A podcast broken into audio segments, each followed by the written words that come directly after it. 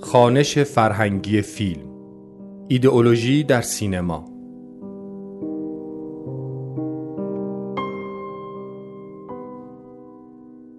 مدرس دکتر سعید اسدی.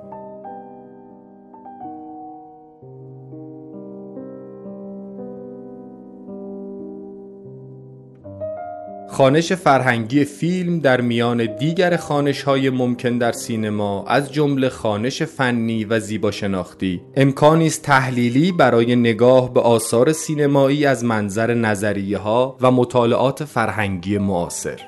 از آن رو که سینما در عرصه های متنوع از فرهنگ ها و ملیت ها بازنمودهای گوناگونی از انسان و زیست جهان او ارائه داده می توان موضوعاتی اساسی و بعضا مشترک را یافت که مورد توجه حوزه های مطالعه فرهنگی معاصر نیز بوده است.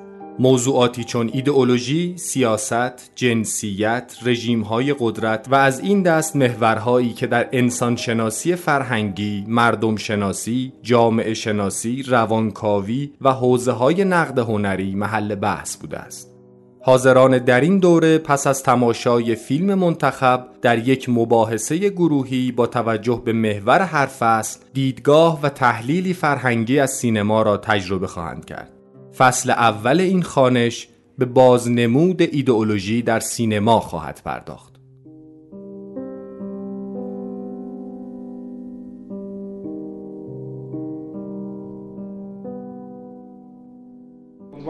که ما انتخاب کردیم خانش فرهنگی فیلم باید توضیحش بدیم که می‌خوان چه بکنیم.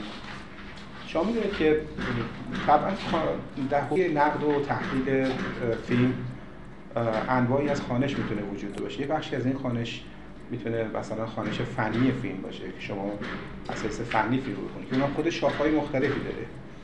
مثلا یه وقتی هست که شما اساس تحلیل تدوینی مثلا یه کاری می‌بینید. تحلیل دکوپاژ می‌بینید.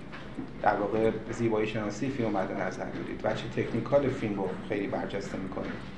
خب این امر معمولی خیلی هم کتاب دربارش نوشته شده و پیش میره.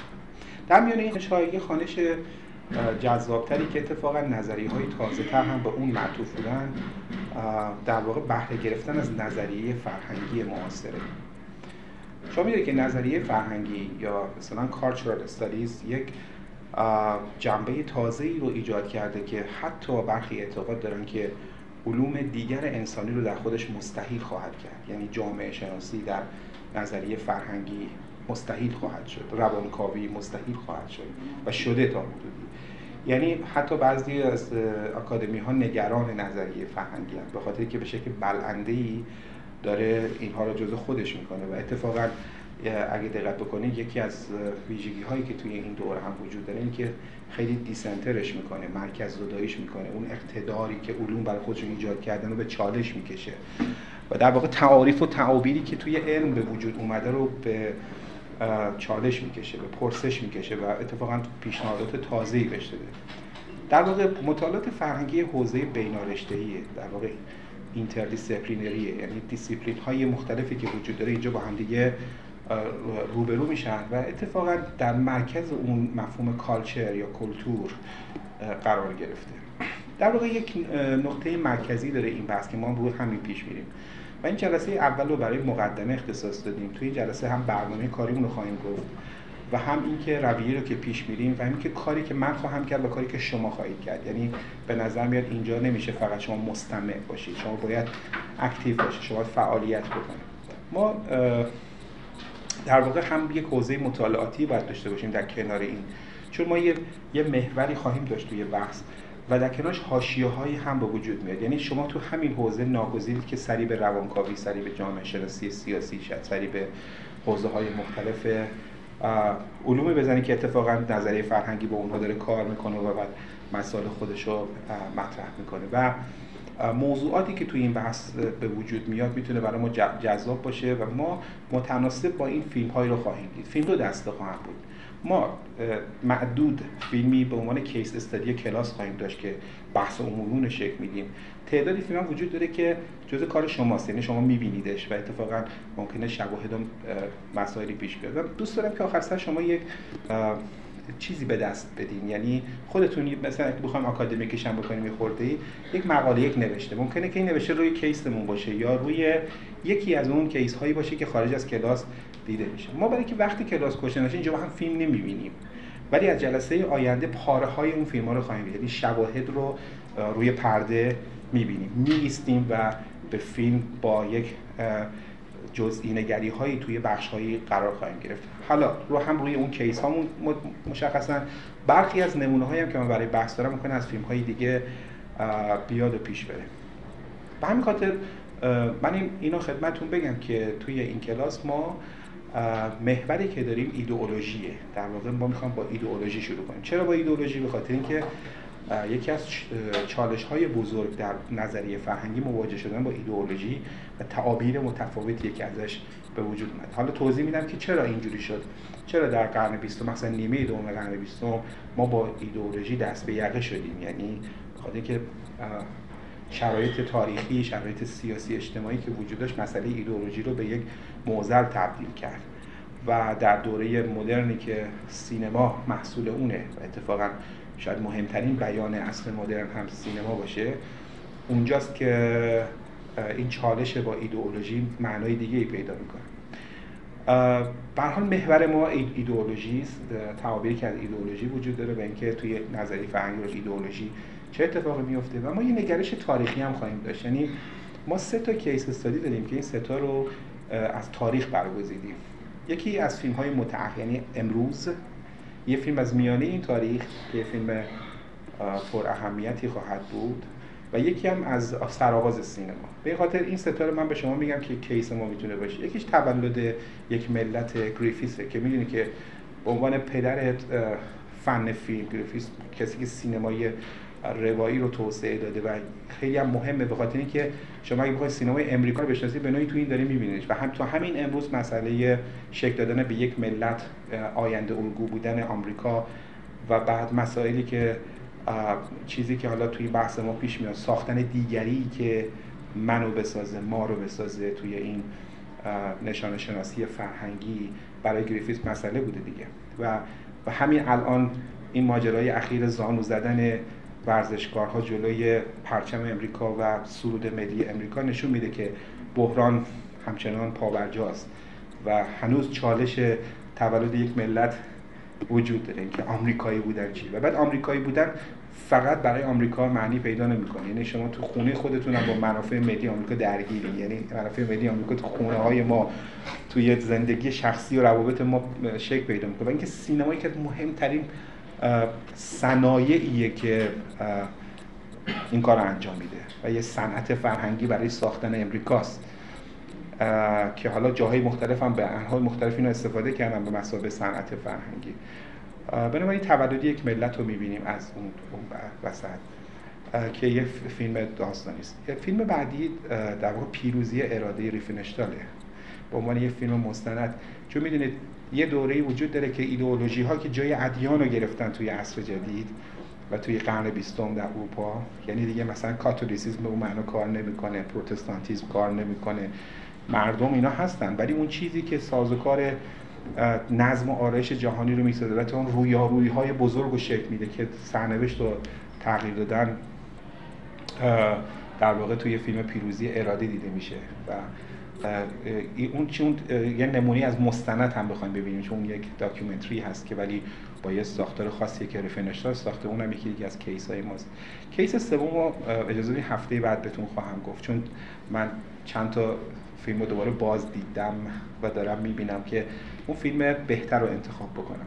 ولی در این میان توی هر جلسه باز فیلم های معرفی می‌کنم که احتمالا شما دیدین و یا خواهید دید که چند تا فیلم دیگه هم هست که می‌تونن مکمل هایی برای این بحث باشن که این فضاهای میانی رو برامون پر کنن. یعنی نگرانی نباشیم که مثلا شما ممکنه که توی اکسپرسیونیسم آلمانی به شما خواهم گفت مثلا کدام فیلم رو ببینیم.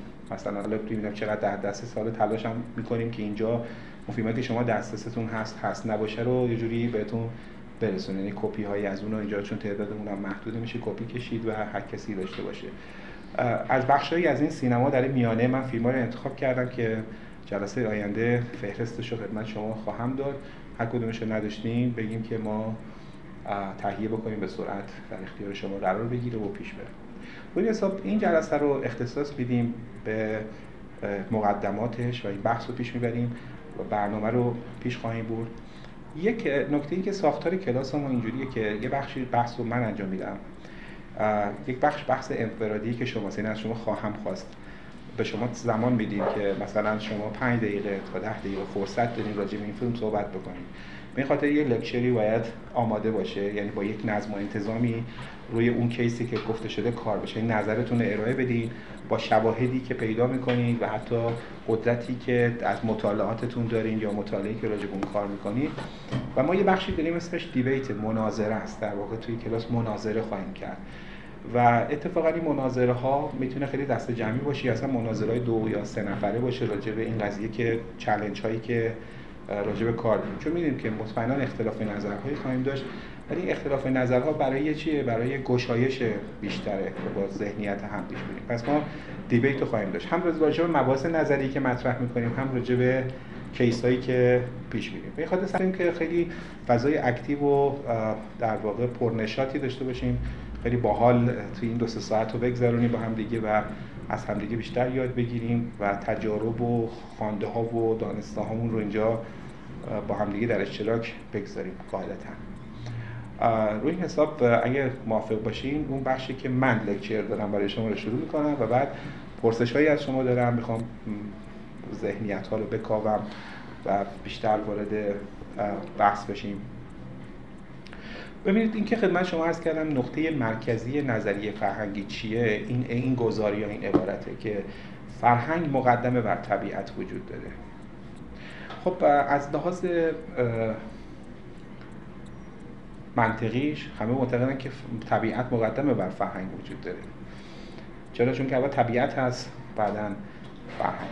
ولی برای ما که به دنیا میاییم اساسا چیزی به اسم طبیعت وجود نداره مگر اینکه اونو ما از منظری فرهنگی تجربه کرده باشیم دیده باشیم و تعبیر کرده باشیم. به عبارتی همه ما در یک سنت های تاریخی به دنیا میاییم. در یک زبانی متولد میشیم. ما وقتی به دنیا میایم در زبان فارسی متولد میشیم. با تمام ساختارهاش با تمام آنچه که می‌تونه توی اون ضبط شده باشه. ما در یک نظام ها و ساختمندی هایی پا می‌گذاریم که بعدا خودمون جزی از اون میشیم. ولی این نیست که فقط اون روی ما تاثیر بذاره. ما هم روش تاثیر خواهیم گذاشت. در واقع خواهیم گفت جلوتر که نظریه فرهنگی با این مسئله چطور روبرو میشه. ما می‌سازیم و ساخته میشیم.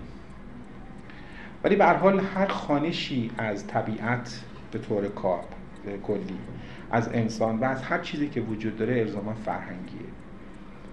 و بعد بعدا خواهیم گفت که حتی سینما هم با این مسئله روبرو میشه که چطوری چگونه مخصوصا نظریه فرهنگی معاصر و نظریه فرهنگی متأخر به ما نشون میده که کوشش انسان برای شکل دادن به یک مفهوم از انسان یک مفهوم از جهان یک مفهوم از طبیعت شکست خورده.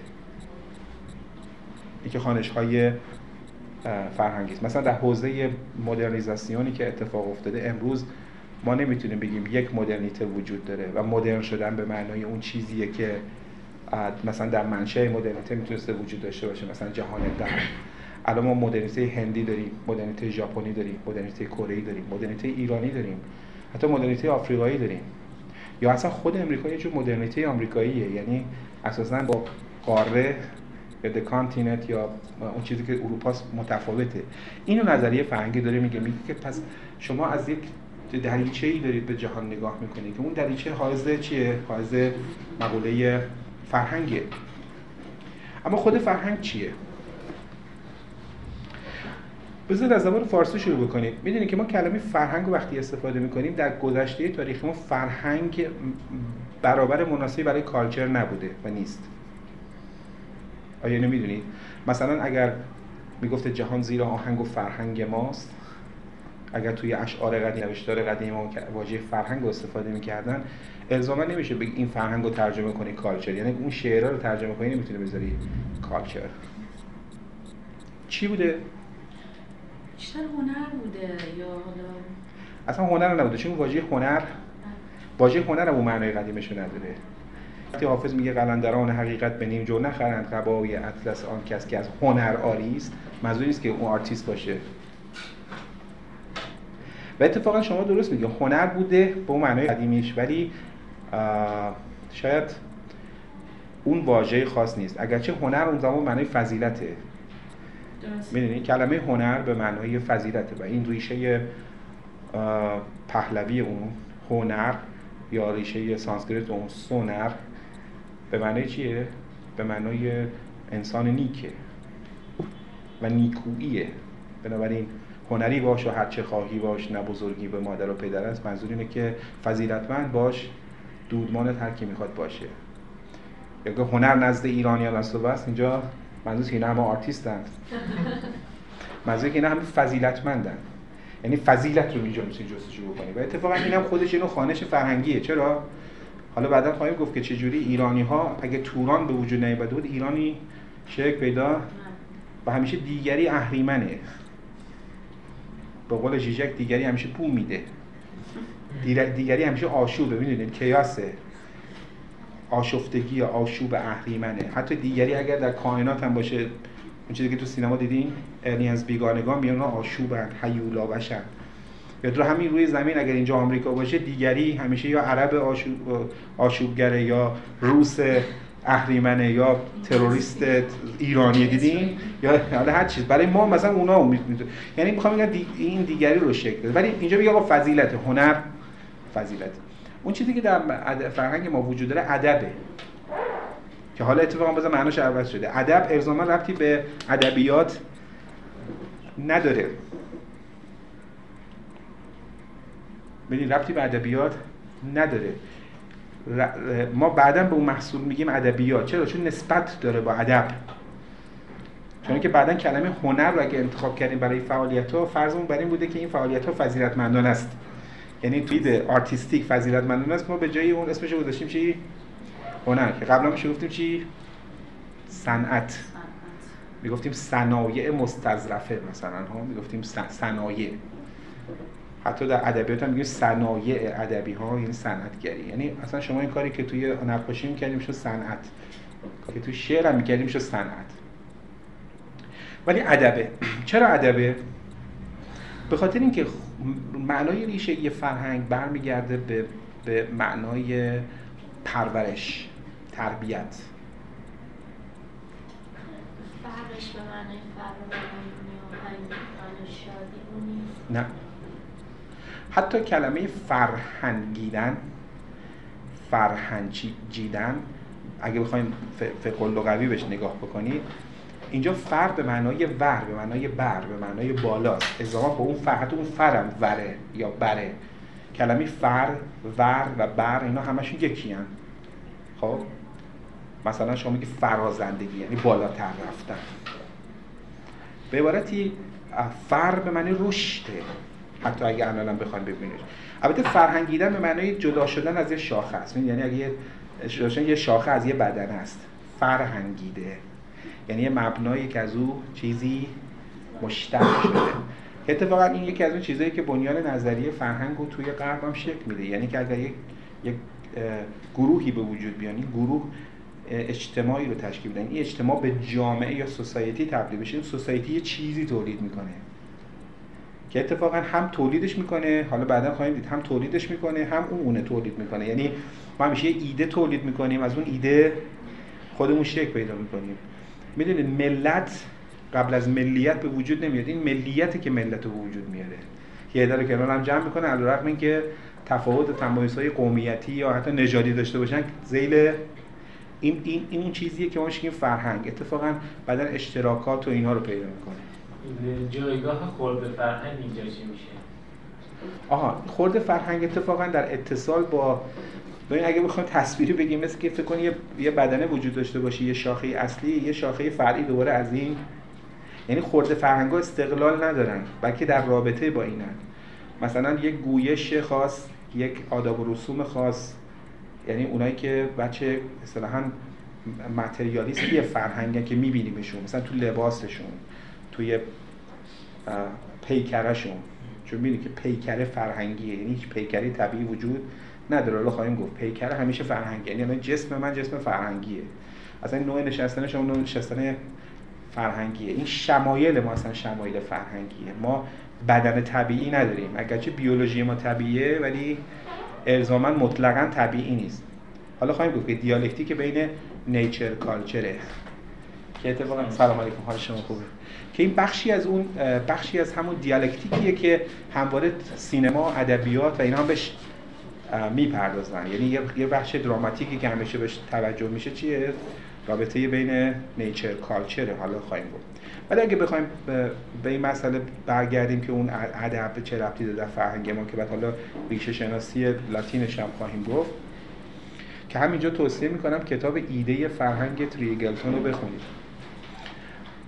این کتاب خیلی گویاست. و البته کتاب دیگه هم وجود اگه دنبال تعاریف فرهنگ میگردیم کتابی رو آقای داریوش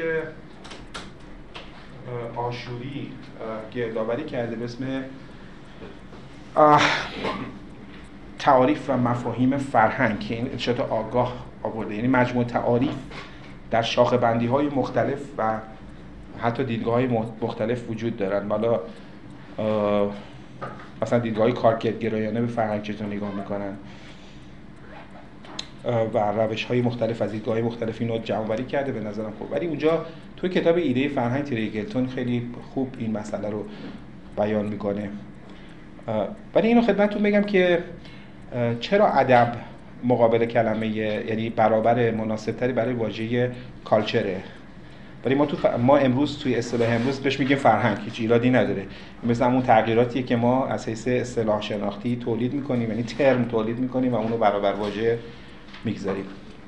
ببینید همینطور که عرض کردم فرهنگ به پرورش به تربیت اشاره می‌کنه. حتی در معنای لغوی این کلمه در زبان لاتین هم همینه. می‌دونید که کالچر از ریشه کلوره میاد در زبان لاتین و کلتور یا کالچر به معنی چیه؟ به معنی پرورش دادنه به معنی تربیت کردنه.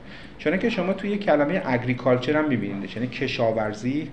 چرا بهش میگن اگری کالچر این کالچر اونجا چیکار می‌کنه توی اون واژه؟ در واقع چیزیه که به یک کنش انسانی وابسته است که امری رو رشد میده پرورش میده تربیت می‌کنه. دقیق می‌فهمید در طبیعت رویش اتفاق میافته ولی اون چیزی که توی جنگل می‌روید ما کشاورزی نمیگیم. ولی زمینی که شما میکارید کاشته داشت و برداشت می‌کنید میگیم کشاورزی. حتی ماهی پرورش میدین حیوان پرورش میدین. تا برسیم به چی؟ میگه انسان پرورش میدین. جالبه که خود مفهوم فرهنگ به معنای پروراندنه. و حالا معنای بهترش و بزرگتری که براش ایجاد شد و اتفاقا از رومانتیک ها به این طرف از فلسفه فلسفه ایدئالیستی به این طرف و هگل نقش خیلی مهمی داشت می‌گفت چیه؟ می‌گفت فرهنگ به مسابه ساختن. چون انسان یک هوموفابریکنه می‌دونید؟ یک میکره سازنده است. فابریکنه یعنی ایجاد کننده است. و هگل می‌گفت می‌گفت انسان دارای تاریخ انسانی نیست که بر او عمری گذشته باشه. تاریخ گاه شماری زیست بشری نیست. تاریخ چیه؟ جلوه های ساختنه. به شما اگر امروز به عنوان چیزی هریتیج یا میراث فرهنگی می‌بینی میراث فرهنگی اسمش چیه؟ یعنی ساخته ها آفریده ها دست آفریده ها پس یه معنا معنای تربیت و پرورشه. و اتفاقا ادب در معنای کهنش هم همینه. یعنی در زبان دری وقتی از کلمه ادب استفاده می‌کنه به معنای پروراندنه. و حتی کسی که با ادب این پروریده است. یعنی پرورش یافته است یعنی تربیت شده است. و وارد چی شده؟ وارد نظام ها و ساختارهای انسانی شده. به عبارتی از نیچر از طبیعتش جدا شده. چرا چون هر انسانی که متولد میشه یک اول نیچره ولی بلافاصله میفته در دامن کالچر. یعنی میفته در چی؟ در نظام تربیتی. و حالا به قهر یا به شکل غیر قهری او رو میپرورانند. او رو به یک صورتی در میآورند. و به او اتفاقا دیدگاهی از زیستن میدن. رو این حساب فرهنگ اگر با جلوه هاش دیده میشه و جلوه هاش جلوه های ساخته شده است. این چیزیه که ما از این باید بهش سر کار خواهیم داشت. همینطور که عرض کردم یک طرف این قضیه نیچره یک طرفش کالچره. و اتفاقا وقتی که دانش روانکاوی به وجود اومد سلام. سلام. بفهم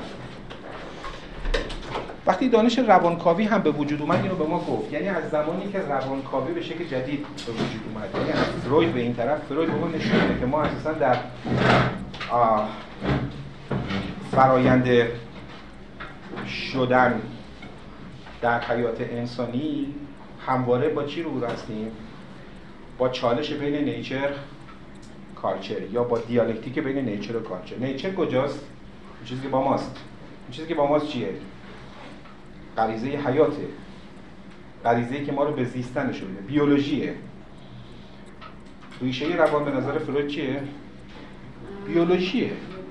یعنی روان پیش از من وجود نداره. روان از این بابت با روح و تفکر روح متفاوته که فکر کنن روح یه مخزنیه که یه بخشش دادن به ما. ولی ما چرا تو روان شناسی نمیگیم روح شناسی چرا میگه اسپریت نمیگیم؟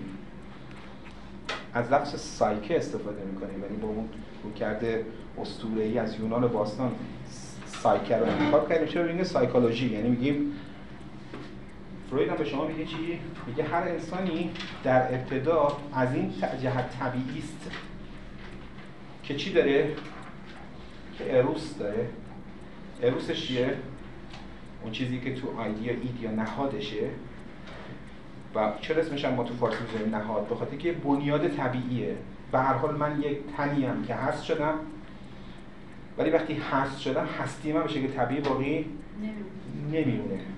من وارد چی میشم وارد ضرورت هایی میشم که به سمت ego یا به سمت من شدن پیش بره یعنی فهم بشه.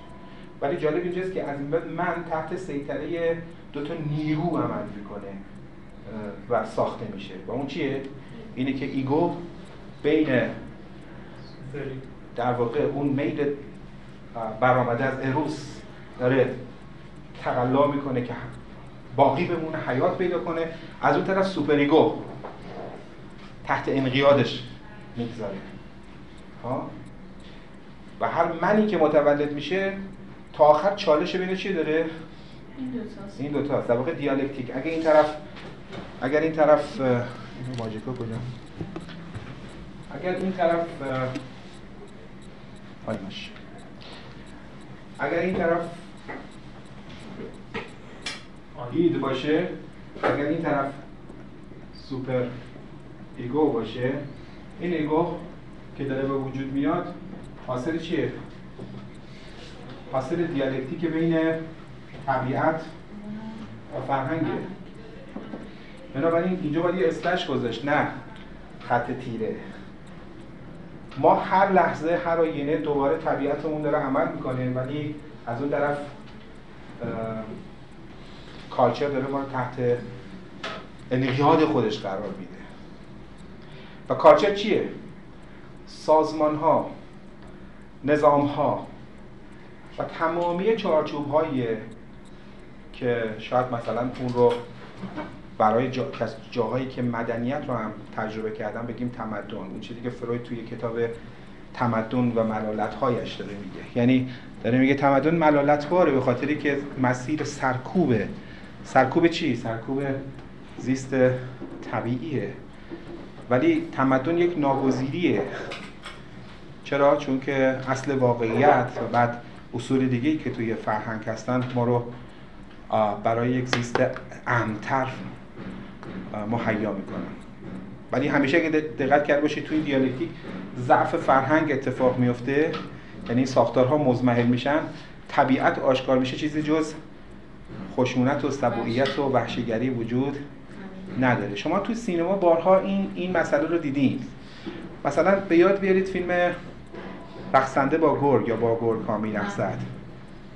در واقع انسانی که گریخته در مرز بین چی؟ بین البته اونجا بازم یه جور خود و دیگری وجود داره. این سرخپوست دیگری است.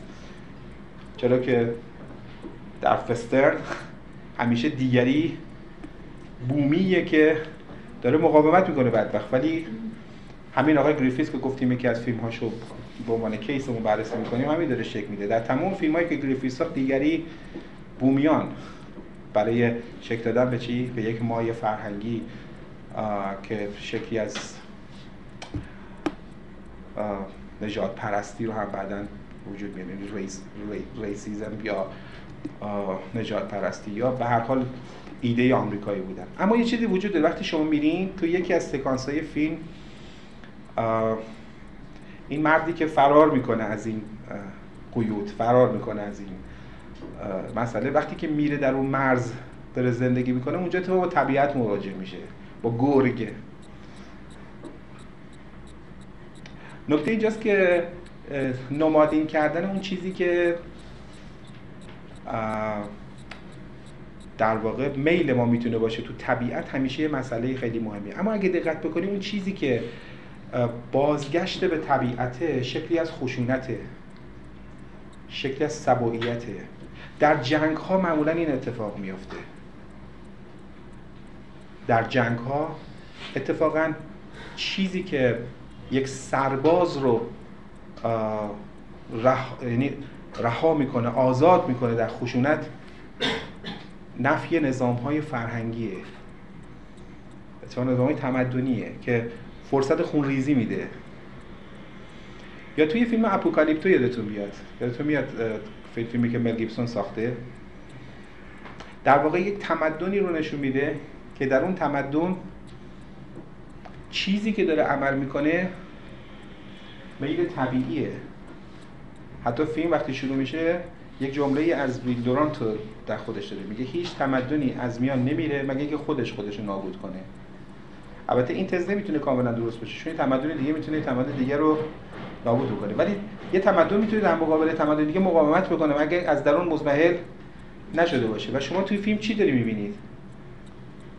دارید یک تیره یک طایفه ای از آدم ببینید که یک نظم و نسقی دارن. ولی یه عده دیگر رو که اونا نمود چی هن؟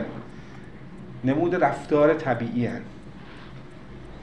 حالا این میل هم وجود حالا اینو بحث ها چون که این تزهایی که توی سینما یا توی ادبیات تو هنر مطرح میشه. چون ما یه میل بازگشت به طبیعت همیشه داریم. ها؟ میل بازگشت به طبیعت داریم. یعنی حتی ما نوستالژیای بازگشت به طبیعت هم داریم. ولی این می‌دونی خودش توی یه وقتی یه بچه سانتیمانتالی پیدا می‌کنه توی هنر و ادبیات تو سینما. یعنی برگردیم به روستا برگردیم به طبیعت پیش پیشا تمدنی.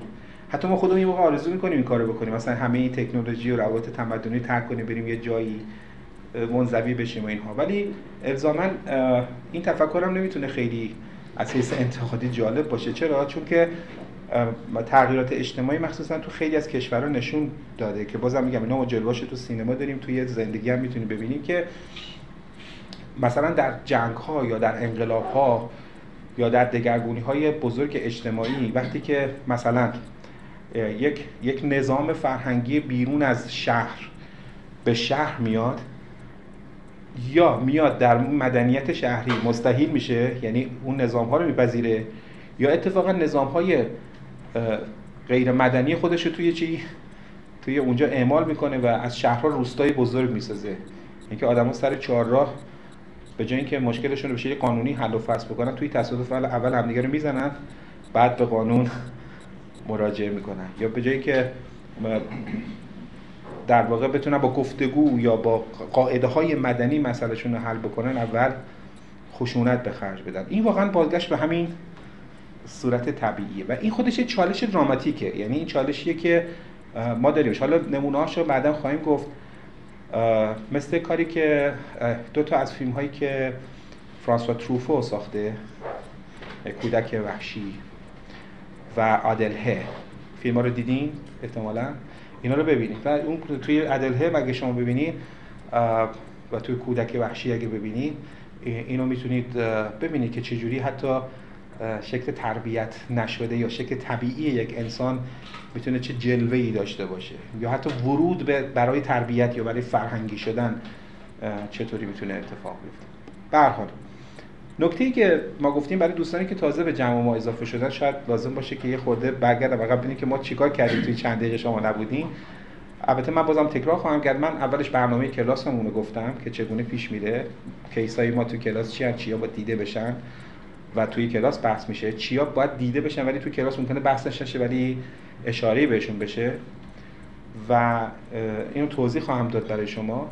ولی ما گفتیم که در میان خانش های متفاوتی که در فیلم وجود داره مثل خانش فنی خانش استتیک. یعنی وقتی شما تکنیکال فیلم رو می‌خونید یه وقتی استتیک فیلم رو می‌خونید ما میگیم که اشکال نداره. اونها رو به عنوان مقدمه کار خودمون در نظر می‌گیریم. ولی تاکید ما بر خواندن فرهنگی فیلمه. برای که فرهنگ بخونیم ما سراغ نظریه های فرهنگی داریم میریم. مخصوصا کالچورال استادیز یا اون نظریه فرهنگی معاصر که حالا وجوهی از اون رو الان به عنوان مقدمه در باب فرهنگ گفتیم. و ماجرا و اینجا شروع شد که گزاره مهمی که در نظریه فرهنگی وجود داره این که فرهنگ مقدمه بر طبیعت وجود داره. برای انسان فرهنگ مقدمه بر طبیعته.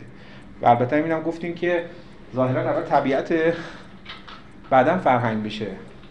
اما جالبه که زیست انسانی در جامعه هیچگاه نمی‌تونه اول به شکل طبیعی آغاز بشه.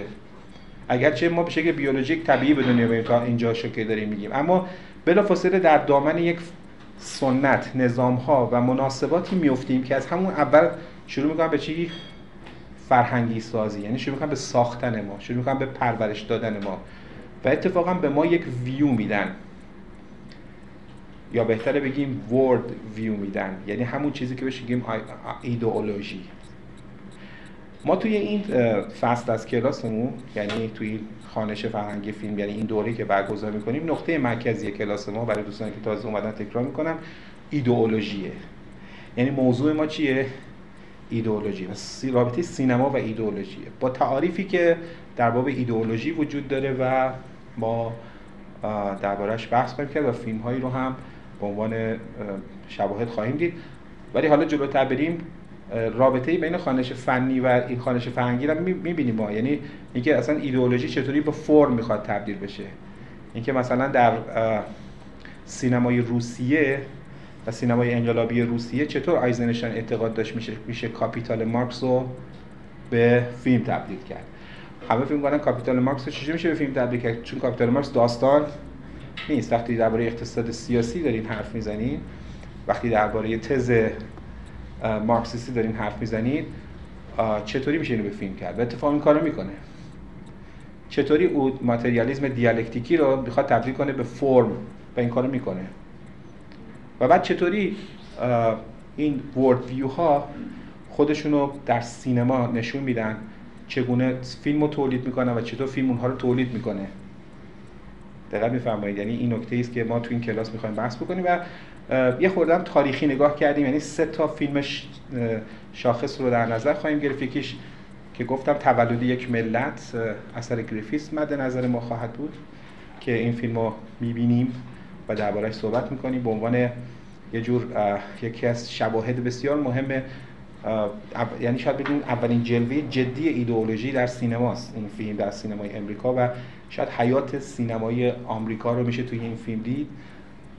بعد یک فیلم مستند می‌بینیم که خیلی مشهور در تاریخ تولد پیروزی اراده لنی ریفنشتال که یه فیلم خیلی سرنوشت سازی بود در دوره خودش. و بعد فیلم سوم هم گفتم که هفته آینده بهتون معرفی می‌کنم. فیلم سوم از همین اکنون سینما خواهد بود.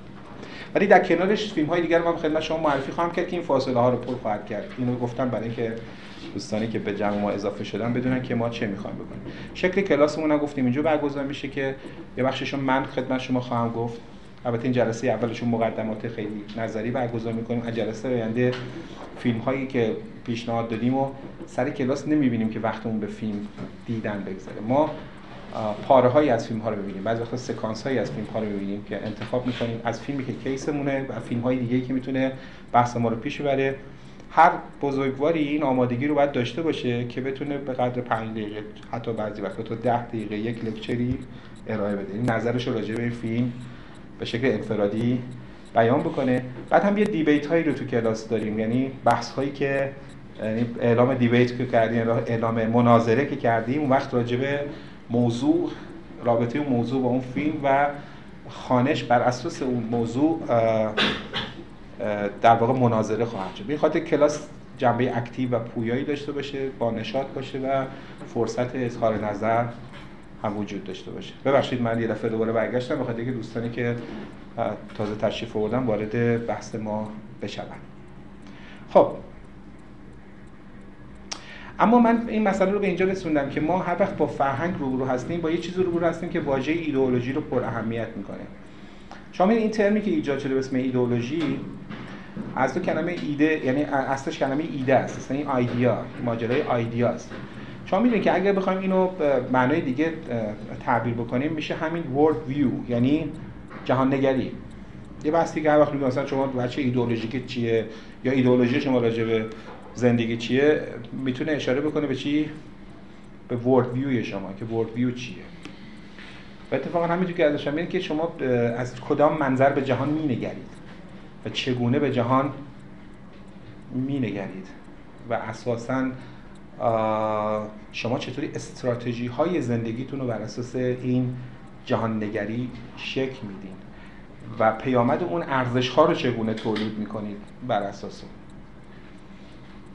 به عبارتی از این بابت کلمه ایدئولوژی و معادل ورد ویو شناخته شد که درباره اصالت دیدگاه راجع به زندگی بحث شده. چون می‌دونید یکی از چالش های بزرگ ما در زندگی اثبات اصالت دیدگاه ما درباره زندگیه. چرا؟ چون بعد از اون کنش های انسانی که از این دیدگاه ها برمیان عواقب و نتایجی دارن. یعنی من تصمیم می‌گیرم که شما رو اصطلاحا تمشیت کنم. و اعمال قدرت کنم اعمال نیرو بکنم یعنی وقتی جامعه سیاسی شکل پیدا بکنه اتفاقا قانونهایی رو شکل خواهد که بر اساس اونها حتی جان انسانها رو خواهد گرفت. من مناسباتم رو باید بر اساس این شکل بدم. بنابراین درباره اصالت دیدگاه چالش تاریخی وجود داره. و این اصالت به کجا برگشته؟ به مفهوم ایده آیدیا. و چرا اینو ایدئولوژی یا ایدئولوژی نامیدن؟ این بحث رو متصل می‌کنه به خود مفهوم ایده. ایده چیه؟ حالا من از شما می‌پرسم. ایدیا چیه؟ که در این کلمه ایدئولوژیه. تمام اون نقطه نظرهایی که هر کسی داره یا حالا همون گذشته فرهنگی گذشته تربیتی همه اینا هم جهانبینی که شما گفتید. خود ایده. خود ایده.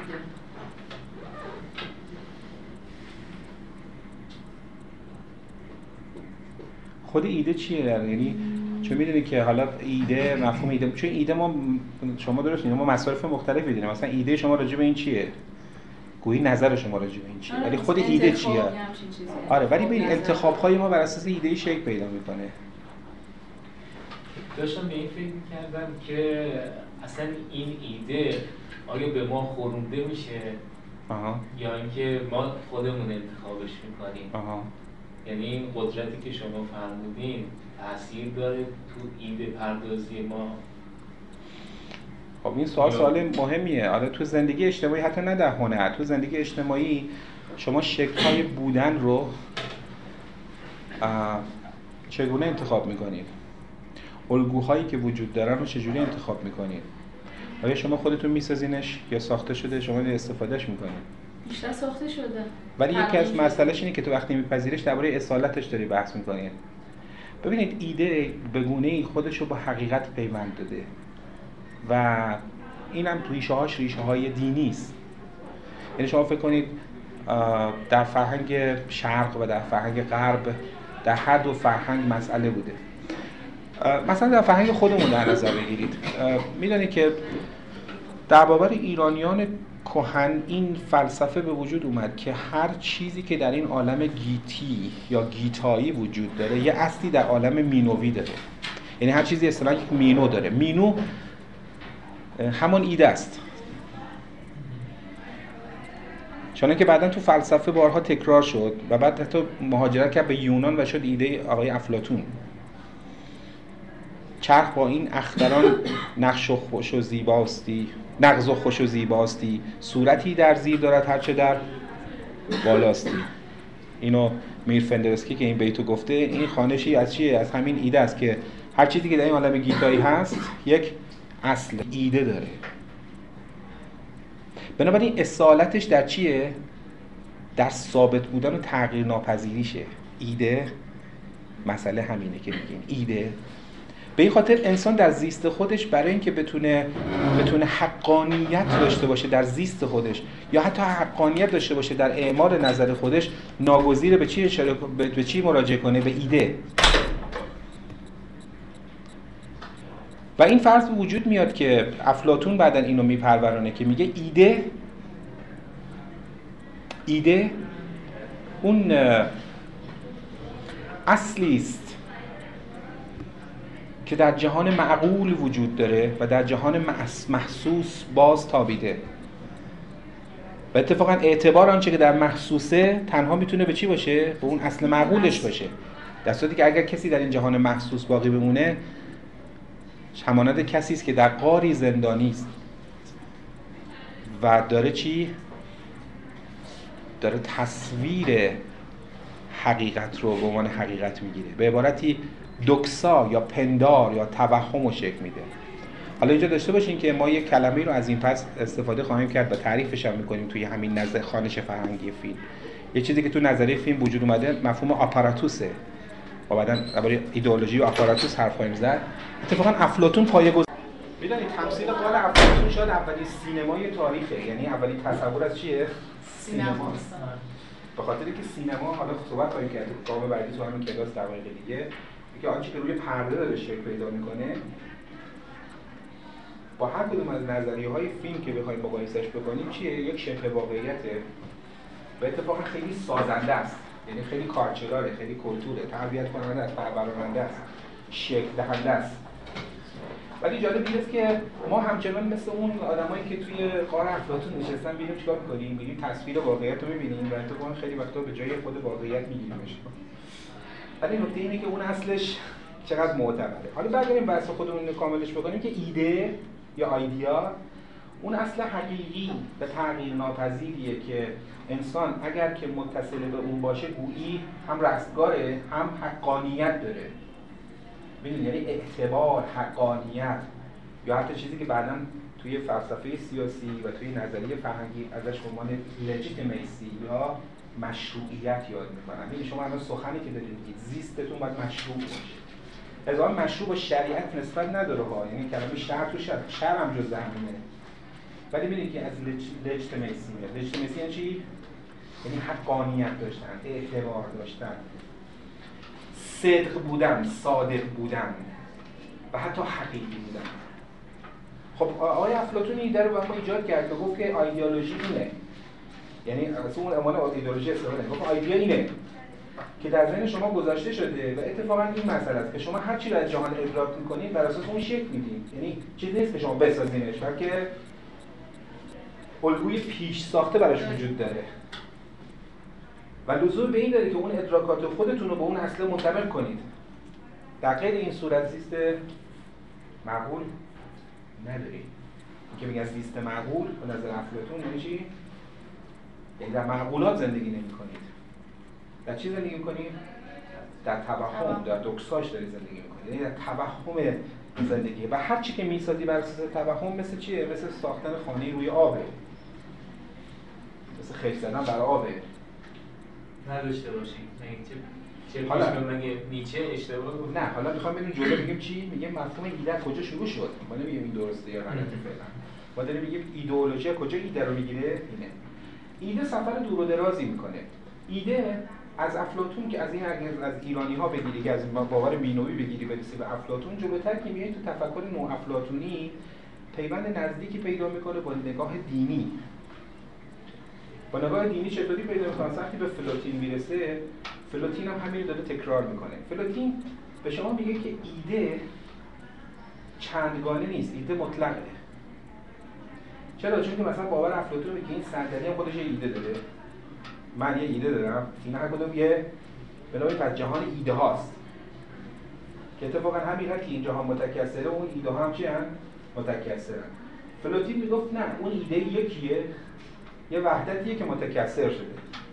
همین چیزی که بعدا تو بنیان عرفان هم میدیمیمش ها یعنی وحدت در کسرت و کسرت در وحدت. یعنی اون ایده اون وان اون هم اون یک. شده چی؟ بنابراین هر چی که این پایینه انعکاس اون یکه. بعدا مسیحیت از این ایده استفاده می‌کنه. یعنی در فلسفه مسیحی ایده وقتی که حرکت می‌کنه میاد جلو میشه چی؟ میشه خداوند. میشه مطلق. مثلا در تفکر آگوستین قدیس و بعد فلسفه مسیحی. یعنی آبای کلیسا به این ارتباط پیدا می‌کرد. اگه می‌خوان به شکل فلسفی دین رو توضیح بدن که خداوند چی می‌تونه باشه؟ خداوند مطلقه و مطلقی ایده مطلقه. بنابراین ایده الهی ایدئولوژی الهی یعنی زیست بر اساس حقیقت.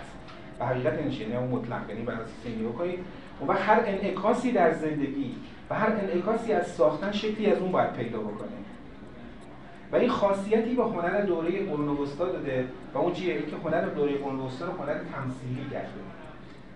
هنر الگوریک. هنر الگوریک می‌دونید ویژگیش چیه؟ که بعدا تو سینما داریمش. الگوریک. تو بحث خواهیم کرد راجع ویژگی تمثیلی. الگوری؟ الگوری چیه؟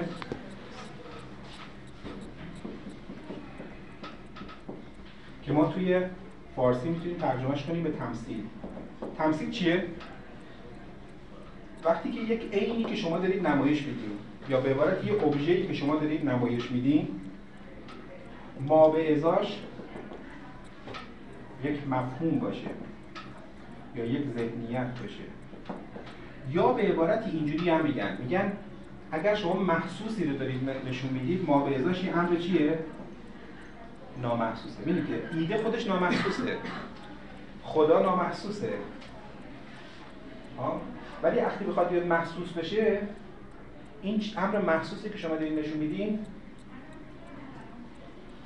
ما بزاش امر نامحسوسه.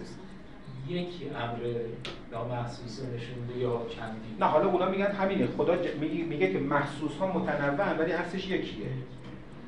تو باور دینی باور فلوتینی و دینی همینه. دین اسلام هم همینو میگه بعدن تو عرفان اسلامی هم همینه دیگه. خدا یکیه. که ما تو قصه هامون با این شروع می‌کنیم. میگیم یکی بود یکی نبود. یکی بود اما یکی نبود. میشه وحدت در کسرت غیر از خدا هیچ کس نبود. میشه کسرت در وحدت. این یعنی قصه های ما با این شروع میشن. یکی بود اما یکی یعنی جهان که نگاه می‌کنی متکثره. و جالب اینجاست وقتی شما میرید مثلا در هنر مسیحی نگاه می‌کنید این شمایل مسیح مفهوم انیگما رو تا؟ خونی که از شمایل میاد. فیلمی هم راجبه این وجود داره؟ این فیلم انیگما رو؟ ببین بعضی وقتا میگن خون از همین شمایل میاد که تو کلیسا دارن ببینید اون شمایل مسیح برابر خود مسیح نیست. تمثیل روح الهیه. یعنی مسیح تجسد خداونده نه به خداوند متجسد شده باشه. یعنی چی؟ تمثیلی از خداونده بنابراین توی هنر توی این, این هنر آیدیا میشه چی؟ آیدیای مطلقه که شما از اونجا با جهان رو نگاه کنی. هیچ وقت نمی‌تونی از منظر خودت جهان رو ببینی. یعنی همیشه باید از یک ویوی چی؟ از آیدیای این شکلی دنیا رو ببینی. بنابراین هر زیست غیر از این نامعتبره نامشروعه. پس این آیدیا این سفر رو شرط آیدیا وقتی به دوره رنسانس می‌رسه دچار تحول میشه. رنسانس دوره تشکیک به اون آیدیاست حالا قصه طولانی و فلسفه پردازی نمی‌خوام بکنیم اما ما به یه دوره می‌رسیم که می‌دونید چند تا اصل داره اتفاق میفته یکی یکی اومانیزمه هیومانیزم دیگری چیه؟ دیگری راسیونالیزمه یا خردگراییه؟ دیگری چیه؟ ایندیویدوالیزمه من اینجا فارسیش می‌نویسم فردگرایی یا ایندیویدوالیزمه و بعد چی؟ سکولاریزمه اینا اینا چیزایی که از رنسانس به بعد اتفاق بیفته همه اینا در صدد چیه؟ در صدد ویوی انسانیه. یعنی انسان محوری انسان بزنیم وسط. حالا ببین ویو باید چیکار کنه؟ ویو باید یه تغییر جهتی بده. انسان در مقابل اون ویو یا ورد ویو یا در مقابل اون ایده به اون ایده حقیقت ساز یک مواجهه رو آغاز خواهد کرد. و اینجا دوره دوره گردشه. اینکه حقیقت قبلا از پیش معلومه ما اکتشافش می‌کنیم. اما بعدا متوجه میشیم اکتشاف حقیقت کفایت نمی‌کنه. ما باید یک یقین انسانی نسبت به حقیقت پیدا کنیم. این سرآغاز تغییر دادن بحث ایده است. یعنی چیزی که راسیونالیسم رو شکل میده و در ذیل خودش چه چیزا رو ایجاد می‌کنه؟ مثل ساینتیسم یا علمگرایی مثل در واقع امپریسیزم یا تجربه گرایی. علمگرایی تجربه گرایی داره چیکار می‌کنه؟ میگه آقا تا من یقین پیدا نکنم من حقیقی نمیشه. قبلا انسان خودش رو وام سپرد مثل حافظ ما میگه کار خود گرد خدا با سپاری حافظ ای بسا که با وقت خدا داده کنی. ولی اینجا تو اومانیسم میگه چی؟ میگه کار نمیشه سپرد. حالا این چالش تاریخی هم هست. با چی؟ با اون انسدادی که ممکنه تو دوره قرون وجود داشته. با اون تکراری که تو قرون هست. حالا این شورش انسان و انسان محوری مفهوم ایده رو تغییر میده. اتفاقا ایده یکی از گردشاش اینه که میگه از پیش موجود نیست بلکه از پس به وجود میاد. اینو تجربه گراها به ما گفتن. از اینجا چالش بزرگ به وجود میاد و ایدئولوژی هم معناش رفته رفته تغییر پیدا کرده. این ریشه های اون چیزی که ما تو قرن 20 به مسابقه ایدئولوژی با روبرو شدیم در اینجاست. تجربه گراها اومدن بر اساس این اصل اومانیستی یه جور روانکاوی کردن انسان دوباره. اومدن فرایند ادراکی انسان یه بار دیگه از نو توضیح بدن. که بگن مثلا آدمی چطوری تو این جهان شروع می‌کنه به گرفتن داده ها بعد چیکار می‌کنه؟ در خودش و اونها رو تبدیل می‌کنه به احکام. یعنی احکام چی؟ عقلانی. قبلا معقول چی بود؟ اونی که بالا بود. یادتونه می‌گفتن ایدوس حالا معقول بود. معقول چیز دیگه بود. شما به واسطه در واقع درک اون عقل عاقل می‌شدی. یعنی مراتب نزول کرده عقل از شما می‌شد عقلانیت. اما حالا قضیه در پایین به بالا میره.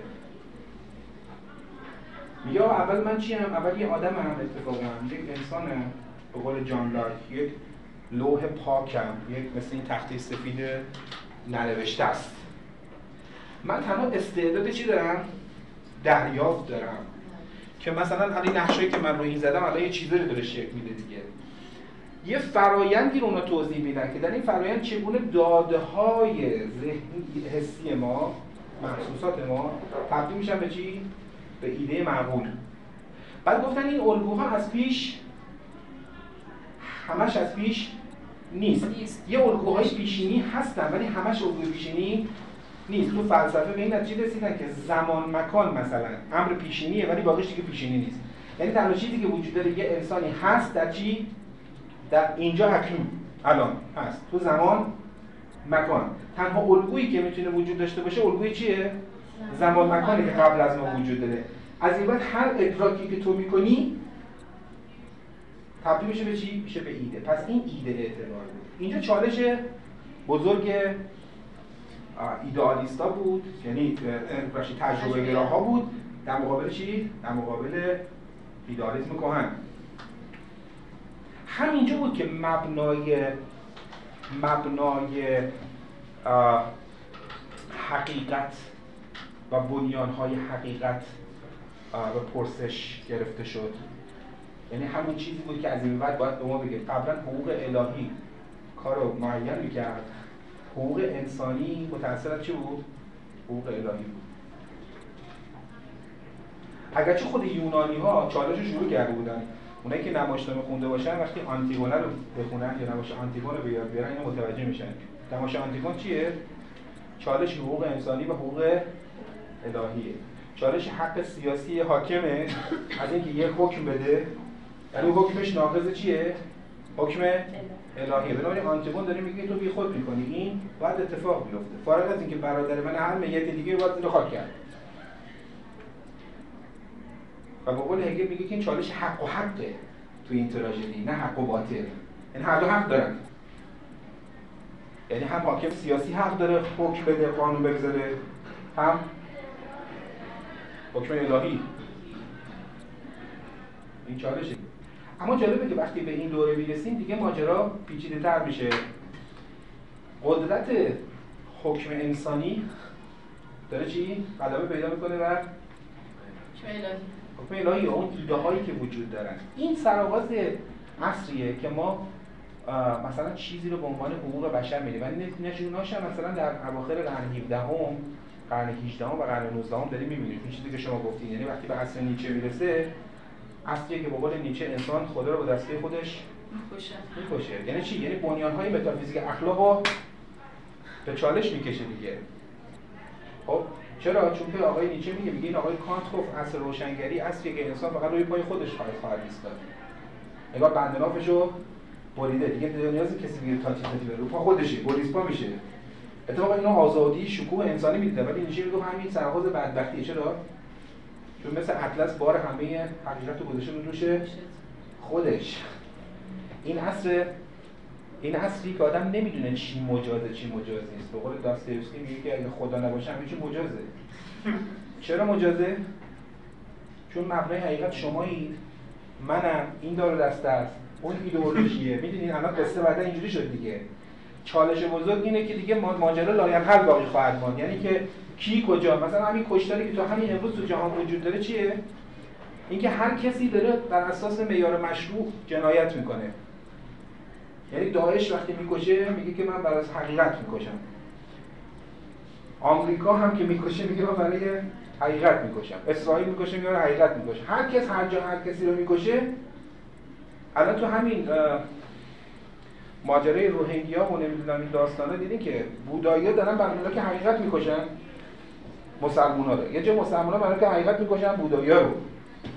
صحبت سر چیه؟ صحبت سر چالش حقانیت. همون چیزی گفتم لژیتیمیسی مشروعیت. ایده. ایده دیگه کدومه؟ از این دوره به بعد اصل تکسر یا پلورال شدن چی وجود داره؟ ایده وجود داره. و جالب اینجاست که هنر و ادبیات حالا تو این مسیر از هنر و ادبیات هم با این مسئله پیش رفته. یعنی ناگزیر روبرو شده. و اتفاقا اگر شما یک مسیری از قهرمان داستان ها بگیریم و تحولاتی که در شخصیت ها و قهرمان ها اتفاق افتاده توی ادبیات با این مسئله روبرو میشیم چون داوری درباره کنش انسانی و همینطور انگیزش های عمل انسانی ملاکاش یه مدام تغییر پیدا می‌کنه. یه موقع شما قهرمانی و بعد رستگار میشید چرا؟ چون یقین دارید که بر اساس یک ایده حقیقی دارید عمل می‌کنید اما هر چی جلوتر میاییم نمی‌دونیم. مخصوصا وقتی به داستایوفسکی گفتیم می‌رسیم شما که جنایت مکافات خونده باشین یا برادران کارامازوف متوجه هستید کدوم درسته. با قول باختین نظام چند صدایی که در یا دیالوگیسمی که در رمان های داستایوفسکی وجود داره که دلیلش می‌دونید چیه؟ اینکه داستایوفسکی نمی‌تونه این وسط وایس بگه این درست میگه. این حقانیت داره. هنرش در اینه که اینا رو گذاشت کنار هم دیگه. برادران کارامازوف که بنازه فرمودین در اون برادر مثلا ایوان کارامازوف درست میگه؟ یعنی اون نهیلیزم برای ایوانیش درسته اون رویکرد مذهبی اون برادر درسته. اون یکی درسته این یکی درسته. یا مثلا راسکولنیکوف که یه قده ننگی رو برمی داره ولی نمی‌تونه با این چالش کنار بیاد قبلا اینجوری بود. میکندی میداختی دور خیلی هم راحت افتخارم می‌کردی. ولی چالش این کاراکتر برای اینکه ببینه که بنیان عمل خودش چقدر متکی بر ایده حقیقی بوده مثلا است به این خاطر که ایدئولوژی اینجوری معنی پیدا یعنی چی؟ سفر ایده. حالا جالبه که ما وقتی که به قرن 17 می‌رسیم گفتیم اثرات اجتماعی این ایده ها باعث شد که یک انقلابی اتفاق بیفته که اون انقلاب نه تنها در کشور بلکه اروپا رو متحول کرد بلکه جهان رو متحول کرد. و اون چی بود؟ انقلاب فرانسه بود. 1789 وقتی انقلاب فرانسه اتفاق افتاد می‌بینید که مذهب این انقلاب چی بود؟ هومانیسم. یعنی این انقلاب متکیه بر هیچ مذهبی اتفاق نیفتاد الا چی؟ الا انسانگرایی. و جالب اینجاست که اولین تمرین ها برای چی؟ برای گذاشتن بنیان های حقوق اجتماعی و حقوق فردی بر اساس چی؟ بر اساس تعاریف انسانی و چی؟ عرفیگری دنیوی شدنش و سکول سکولاریسم. خب؟ حالا از اینجا به بعد مسئله چالش چیه؟ چالش ایدئولوژیه. ایدئولوژی به وجود جالب نفی مذاهب و فروکاستن اونها در نظم بخشی زندگی باعث میشه که چی؟ باعث میشه که ایدئولوژی وجود بیاد یه جمله مارکس داره که مارکسیستا از این خیلی بهره بر سوء استفاده کردن. یادت میاد؟ در واقع ماتریالیسم دینزودا وقتی که عمل می‌کرد مثلا توی چپای خودمون قبل از انقلاب خیلی بحث بود. یعنی همیشه هم می‌گفتن بعد همیشه مذهبی ها به هر کسی که بیدینه می‌گفتن کمونیست. فرق نمی‌کرد که چه باشه. گفتن این کمونیسته. یه دلیل چه به خاطر اینه. می‌گفتن دین افیون توده هاست. ها این تریاک توده هاست. ولی مارکس یک گزاره گزارش ادامه داره. میگه اما روح جهان بدون روحه دقت کنید. روح جهان میگه مثلا روح جهانه. ببینید اگر این نظم و نسقی که مردم دارن بر اساس همین ساختار چیه؟ ساختار ایده یا ایدئولوژی که از دین برمیاد. همین خاطر که همدیگه رو نمی‌خورن چون به سبب القابش فکر می‌کنن. مناسباتشون مشروع می‌کنن. مشروع ازدواج می‌کنن مشروع معامله می‌کنن مشروع در واقع کسب و کار دارن مشروع مشروعیت مسئله است. خب؟ متکی بر حقایقی که از ایده حقیقی برمیاد. اما شما وقتی که اینو بگیری اومد چی با جاش بذاری؟ حالا حالا همین ما داریم می‌گیریم. ما اینو داریم می‌گیریم یعنی اون مبناها رو داریم می‌گیریم. میگیم بهش فکر نکن. حالا چی با جاش بذاریم؟ ایدئولوژی ها رو. اگه دقت بکنید حالا اینجا از اینجا به بعد مسئله ایدئولوژی خیلی جدی مطرح میشه. وبر یک کتابی داره اسم چی؟ روح سرمایه‌داری و اخلاق پروتستانی. این کتاب می‌بینید داره نشون میده که چجوری پروتستانتیسم تبدیل شد به چی؟ تبدیل شد به کاپیتالیسم روح سرمایه‌داری چطور تحت تاثیر پروتستانی و ریشه رو پیدا می‌کنه که فرقگرایی پروتستانی که همون پروتست مقابل چیه؟ مقابل سنت دینیه چطوری تبدیل میشه به چی؟ تبدیل میشه به نوعی ایدئولوژی. چون سرمایه داری یک ایدئولوژیه یک ویو نوعی سازماندهی اجتماعیه و نوعی از جامعه پذیری رو به وجود میاره که ما عواقب و اثراتش رو داریم می‌بینیم. یعنی چالش بزرگ این اصلا بخش مهمی از چالش هایی که توی ایدئولوژی توی ادبیات هنر و حتی سینما بحث کرد چیه؟ مواجهه با سرمایه داری یعنی یورش سرمایه داری و مقاومت. بله. حالا سرمایه داری چطور به وجود میاد؟ اینجا سرمایه داری جایگزین چی میشه؟ فرایند در واقع تقدیس کالا تولید سود فایده ایجاد بانک گردش مالی سازماندهی اجتماعی بر اساس چی؟ بر اساس گردش اقتصادی. تبدیل ارزش های معنوی انسان ارزش روحی انسان به پول پول. فیلم پول برسون رو ببینید دیدین پول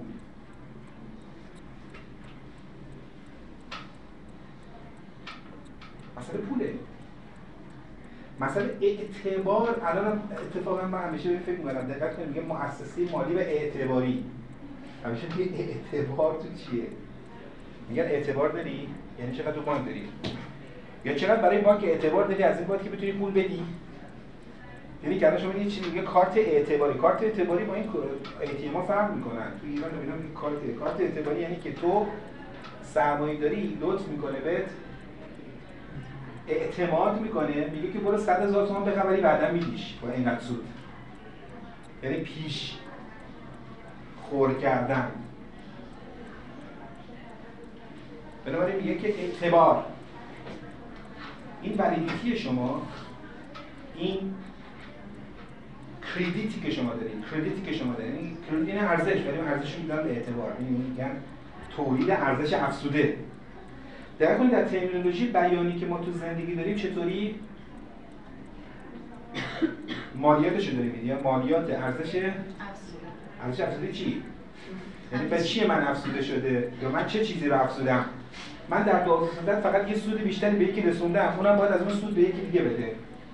که حالا تو این قانون گفتن دولتی که دولت داره به من برگردونه ولی من معمولا بر نمیگردونه. تو خیلی دولت ها نه این دولت ما همینجور. ولی در کنی ارزش اعتبار. برمیگرده به رواج این. به این پس ایدئولوژی وجود میاد بعد ایدئولوژی های بدیل به وجود میاد ولی اگه دقت بکنید بازم این ایدئولوژی پایش چی می‌ذاره؟ من مثال دارم می‌زنم چون نمی‌خوام اینو رو توضیح بدم؟ ولی بعدا خواهید دید اینا رو. مثلا مارکسیسم مبناش رو چه می‌ذاره میگه هستی اقتصادی مقدمه بر هستی اجتماعی و هستی اجتماعی مقدمه بر هر هستی دیگه وجود داره. یعنی اون چیزی که بعدا آقای مارکس و مارکسیستان می‌گفتن درباره کالچر هم همین بود. کالچر چیه؟ روبنایی روی یک زیربنای اقتصادی. یعنی مناسبات اقتصادی ماست. که ما رو تو جامعه آرایش میده یعنی ماها میریم پایین شهر اونا میرن بالای شهر. اینا بیشتر دارن اونا کمتر دارن. مفهوم مثل طبقه رو وجود میاره و هر طبقه آداب رسوم مناسک شکلی از پرورش شکلی از ذائقه و شکلی از هنر خواهد داشت. درسته؟ بنای کالچر میشه چی؟ میشه روبنا جامعه میشه زیربنا جامعه جامعه چیزی نیست جز هستی اقتصادی. و بعد میگه مبنای جامعه پذیری انسان تو هسته مبادله ای شکل پیدا کرده. تولید و مبادله اقتصاد. یعنی چی؟ اکونومی یعنی چگونگی تولید و توزیع. چیزی که تو رو زنده نگه میداره. در یه دوری غذاست همه با هم دیگه یه کمون تشکیل می‌دادن می‌رفتن شکار می‌کردن میادن با هم میخوردن. اما حالا یکی یه خورده امکاناتش بیشتر شد تمایز شروع شد. یکی یه استخونی تبدیل به یک سلاحی کرد و اون یکی اقتدار پیدا کرد. اینجا یکی نشست باقی آوردن خورد. بعد همین جلوتر اومدیم مالکیت به وجود اومد. مالکیت اعتبار شد. بنابراین هر کسی که مالکتر بود معتبرتر بود. یعنی پرملک بود ملک وسیعتر داشت دارایی بیشتری داشت. بنابراین مالکیت مسئله مالکیت همینجوری تاریخ و شکل داده به قول اونا. یعنی به اون تعریف پس این یه ویوی که شما اینجا وای میستی بعد اون فکر می‌کنی که رهایی انسان در چیه؟ در بهبود اقتصاده. در بهبود اقتصاد چجوریه؟ این شرط تولید در شرط تولید چجوری تغییر بدیم؟ باید سرمایه رو از یه دست یه عده بگیری پخش کنی بین همه. خب این ایده بود دیگه نه؟ این همون ایده بود که انقلاب 1917 رو وجود آورد. و بعد این ایده بود که شما تو مجموعه از فیلم های انقلابی که بین 1924 تا 1000 و حتی 900 و البته تو دوره اول تا 1900 تقریبا 28 29 ساخته شدن. دوره طلایی دوره فرمالیسم سینمای روسیه شوروی. چند تا نگاه شاعرانه آقای داوژنکو در فیلم زمین باشه چه در نگاهی که نگاه فرمالیستی و البته پرتنش و پر و داینامیک آقای آیزنشتاین باشه در فیلم اکتبر در فیلم رزمات پوتمکین و فیلم های گشت قبل از منفور شدن. پس شدن. تا دوره بعدی که مثلا شما ایوان مخوف و دیگران می‌بینید تا این دوره شما این فیلم رو یا تو فیلم بزرگی که شیکا برتوف ساخت مردی با دوربین فیلم برداریش یک مستندی درباره چی؟ درباره که چگونه ایدئولوژی انقلاب تغییر اجتماعی رو به وجود خواهد آورد و چطور برابری و این توزیع عادلانه سرمایه می‌تونه تولید عادلانه پول نه توزیع عادلانه سرمایه یعنی برخورداری سرمایه. یعنی سرمایه مال همه است. همه باش کار می‌کنن همه هم از ازش بهره می‌برن. که نشد که. یعنی یا حالا بعدا بحث اینه که اون اساسا غلط بود یا نحوه عملگیر غلط بود ولی نکته اینجاست که به هر حال هر کدوم از این ورد ویو ها ایده یا آیدیا رو مد نظر و چالش چی؟ چالش اعتبار و حقانیت در آیدیا به خاطر ورد ویو اینجا مطرحش تا اینجا ما آیدیا رو به عنوان چی می‌بینیم؟ به عنوان ایدئولوژی می‌بینیم بازم در این کنار من دو تا کتابتون معرفی کنم که خوندنش می‌تونه خیلی جالب باشه. یک کتابی هست اسم ایدئولوژی نوشته جان پلامنانس.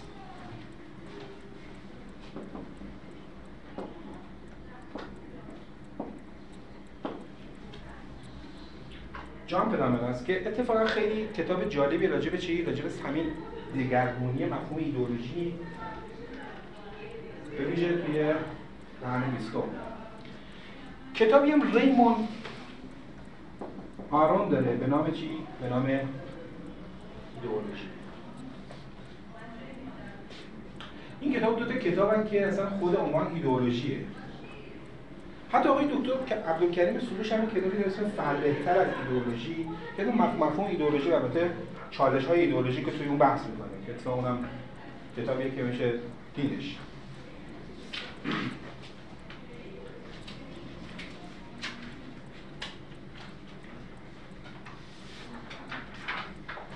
و یک کتاب دیگه تو معرفی کلیت بحث ما رو توش میشه پیدا کرد.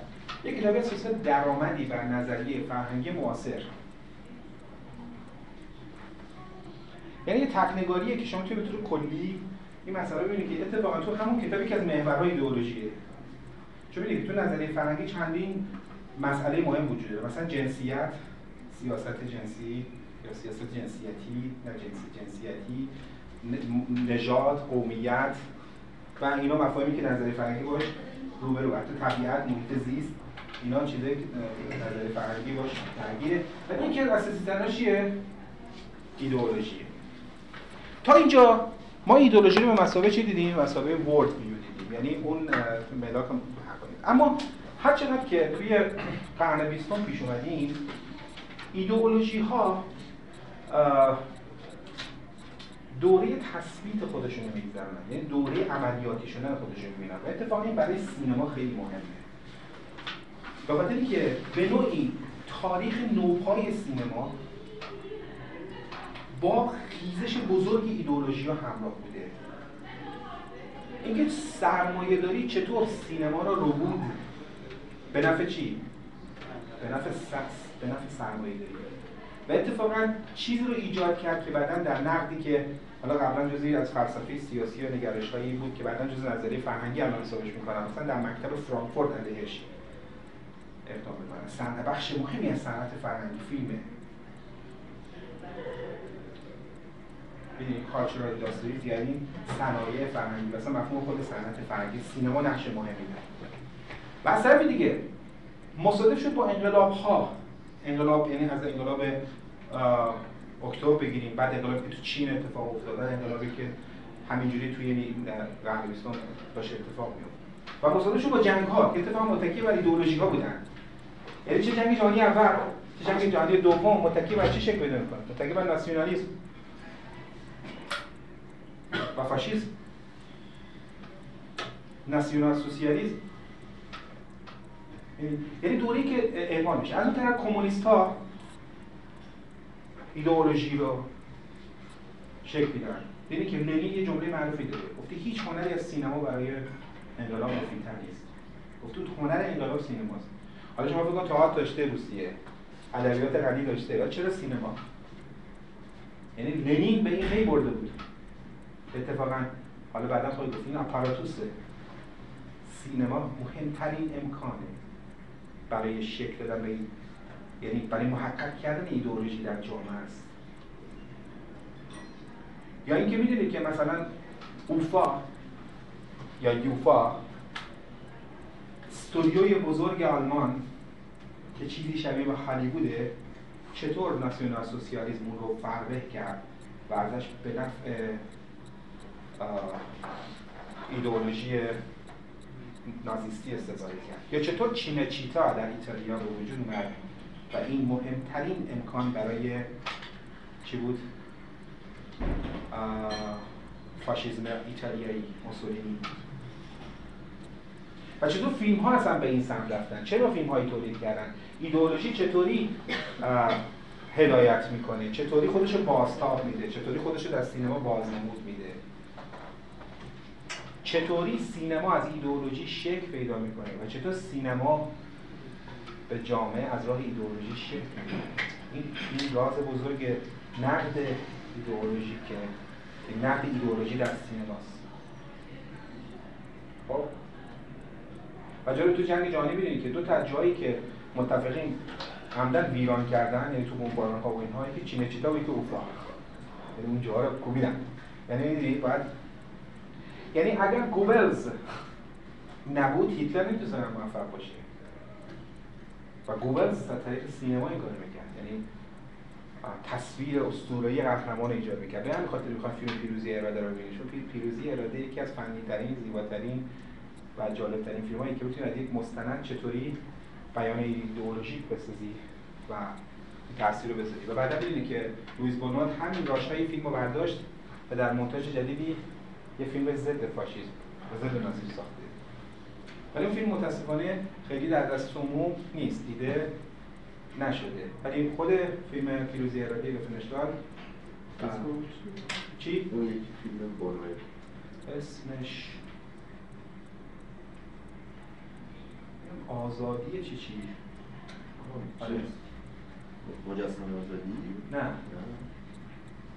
ببین اصلا خودش یک کنایه به همون عنوان پیروزی اراده است. می‌دونی؟ اصلا پی این همین چیزی که درباره نیچه گفتن از اراده معطوف به قدرت تعبیر فاشیستی اراده معطوف به قدرت مثلا پیروزی اراده و اون کتاب هیتلر نبرد من که در اون اراده او داره اعمال میشه. اراده انسان اراده آلمانی اراده ملی.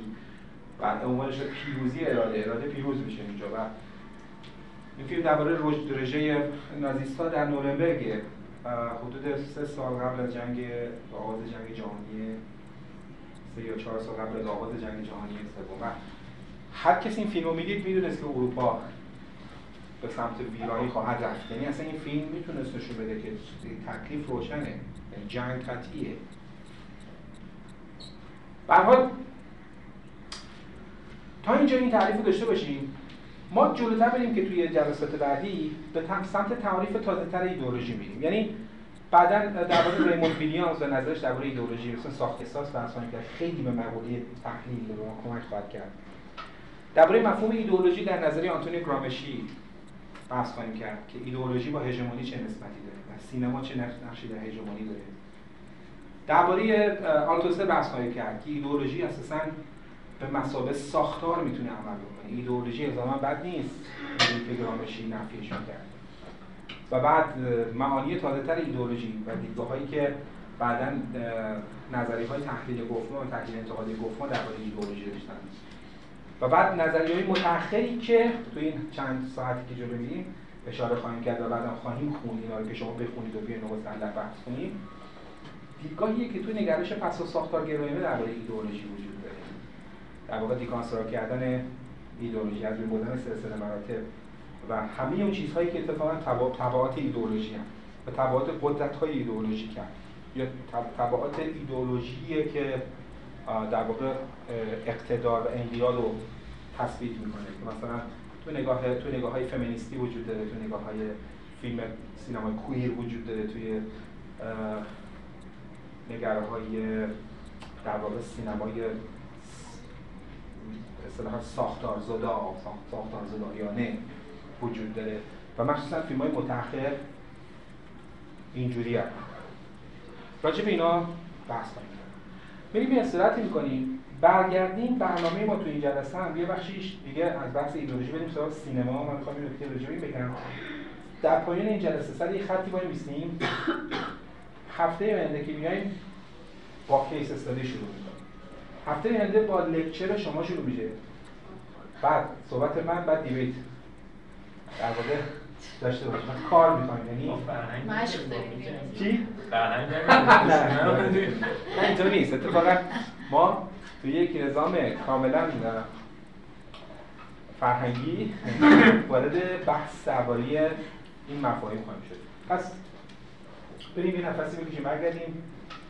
من می‌خوام نکته راجع به سینما بهتون بگم اتفاقا که تا حالا راجع به خیلی فلسفی نظریه بحث اومدیم راجع به خود سینما شما میگم که اون فرآیندی که اتفاق افتاد و ما رو به فیلم پیروزی و ما رو فیلم نبرد یک ملت میرسونه چیه؟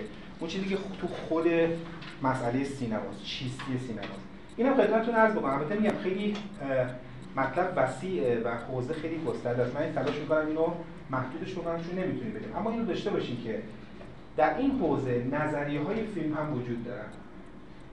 یعنی شما ناگزیرین که خودتون رو به حوزه های نظریه فیلم هم متصل بکنید. یعنی که شما نمی‌تونید سینما رو تحلیل بکنید از هر منظری مگر اینکه هم خودش رو ببینید هم نظریاتش رو. یعنی تو حوزه نظریه فیلم ما هم اشاراتی خواهیم داشت. که اصلا چطوری خود نظریه فیلم هم متحول شده. و اتفاقا نظریه فیلم اولش اتفاقا با همین ایده به مفهوم ایدئالیستیش چقدر درگیر بوده. که سینما چیه سینما. اون چیزی که ما ضبط می‌کنیم یا اون چیزی که ما می‌سازیم. ها؟ درباره این صحبت. ولی گفتیم بریم سراغ سینما. یعنی اون چیزی که نقطه اصل نقطه اصلی بحث ماست. ببین همه می‌دونیم که سینما تحقق یک آرزومندیه. و اون آرزومندی بازنمایی خود واقعیته. یکی از کوشش های اساسی تاریخی انسان در تاریخ هنر این بوده که چطوری بتونه خود طبیعت رو بازنمایی کنه. ولی به قول آندر بازن سینما یه تفاوتی داره با تمامی اون تلاش ها چون می‌دونی حالا آندر بازن به سینما میگه مومیایی واقعیت. اینکه شما چی واقعیت رو انگار مومیایی می‌کنید اینکه در تمام هنرها اگه قرار بود واقعیت رو بازنمایی کنی باید اونو میساختیم دوباره. مثلا توی نقاشی دوباره واقعیت رو بوم بسازی. یا توی تئاتر باید بسازیش دوباره. ولی در سینما اینو اکسپوزش می‌کنیم. و این تحقق نشون دادن فقط تصویر و واقعیت نبود بلکه خود زندگی بود. یعنی با حرکتش. و هنری که می‌تونه زمان رو در خودش نشون بده. همینطور که باز آندر بازم میگه چیه؟ میگه که هنر تا سینما امکان مومیایی کردن زمان هم داره یعنی یک زمانی رو نشون میده. البته تحقق این قضیه با عکاسی ممکن شد.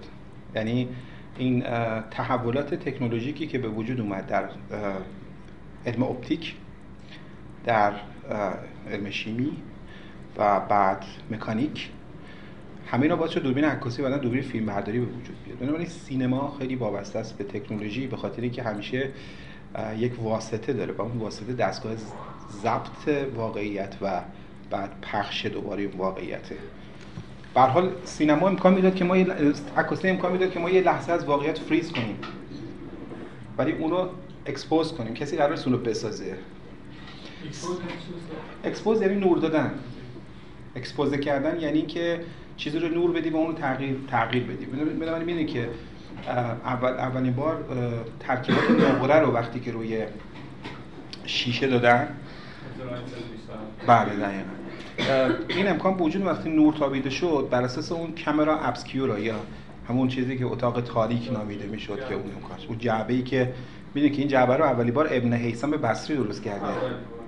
و می‌دونی؟ آره و واقعا این خیلی نکته جالبیه که علم اپتیک اصلا با ابن حیثم بصری تغییر پیدا کرده. چرا؟ چون اون اولی کسی که چشم رو تشریح کرد و متوجه خود چشم اتاق تاریکه.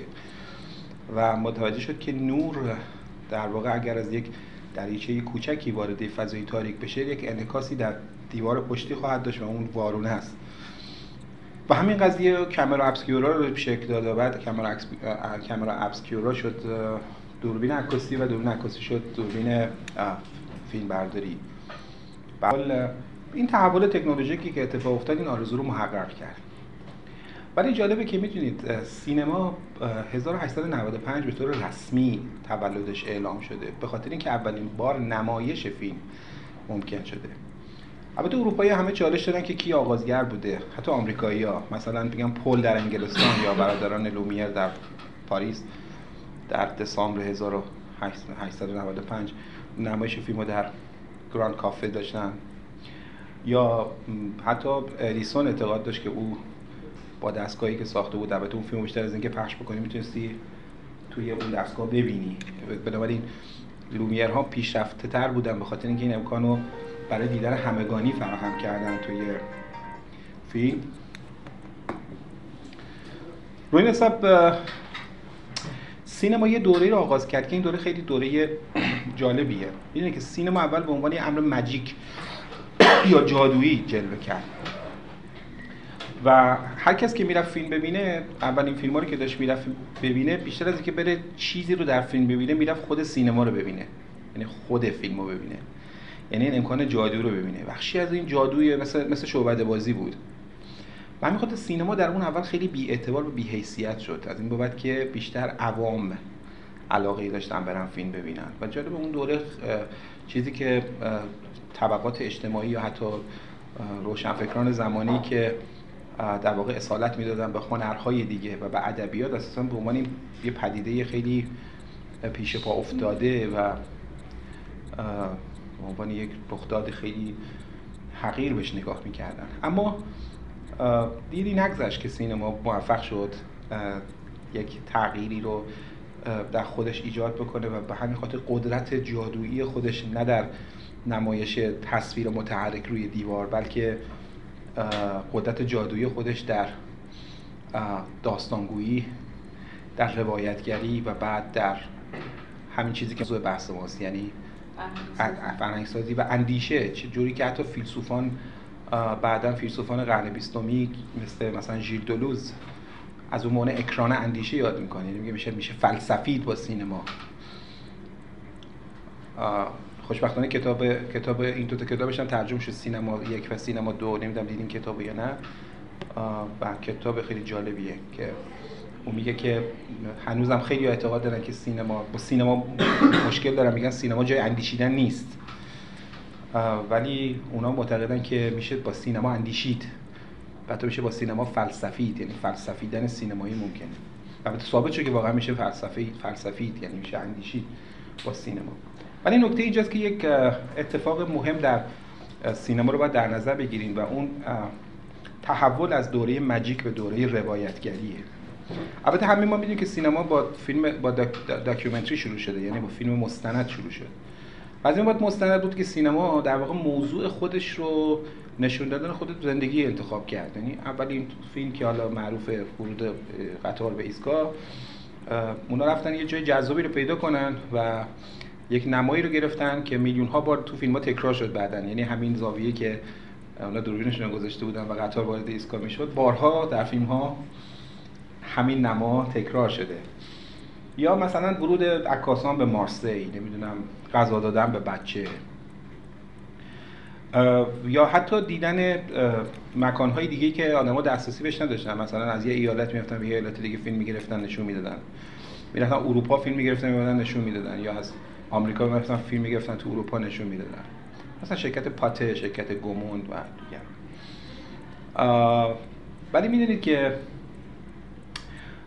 یه رخدادی اتفاق افتاد و اون ورود البته این کارم می‌کردن. مثلا تئاترهای کنسرو شده اصطلاحا شکل می‌دادن. یعنی می‌رفتن تئاتر رو فیلم برداری می‌کردن و برای مردم پخش می‌کردن. تو می‌رفتن مثلا باله ها رو می‌دیدن. بعضی تئاترها رو ولی بی کلام می‌دیدن اما جدای از این رخدادی که تئاتر رو ببینیم که این خودش یه جور بینامتنیت تئاتر در فیلم یه رخدادی اتفاق افتاد که تو سینما خیلی اهمیت داشت و اون ورود داستان به سینما بود. یعنی که اولین لحظه ورود داستان به سینما و اولین امکان بیانگری سینما تو یک تکنما اتفاق افتاد. اونجایی که یک, یک بچه پاشو گذاشت روی شیلنگی و بعد باغبان خیس شد. یعنی اکتی توی فیلم دیده شد. یعنی یک, یک قصه. یعنی چیزی جدای از خود اون واقعیته. یعنی یه برساختگی در فیلم ایجاد شد. به عبارتی از اینجا سینما خودش رو پیوند داد به سنت روایت سنت داستان. جذابیت تازه‌ای.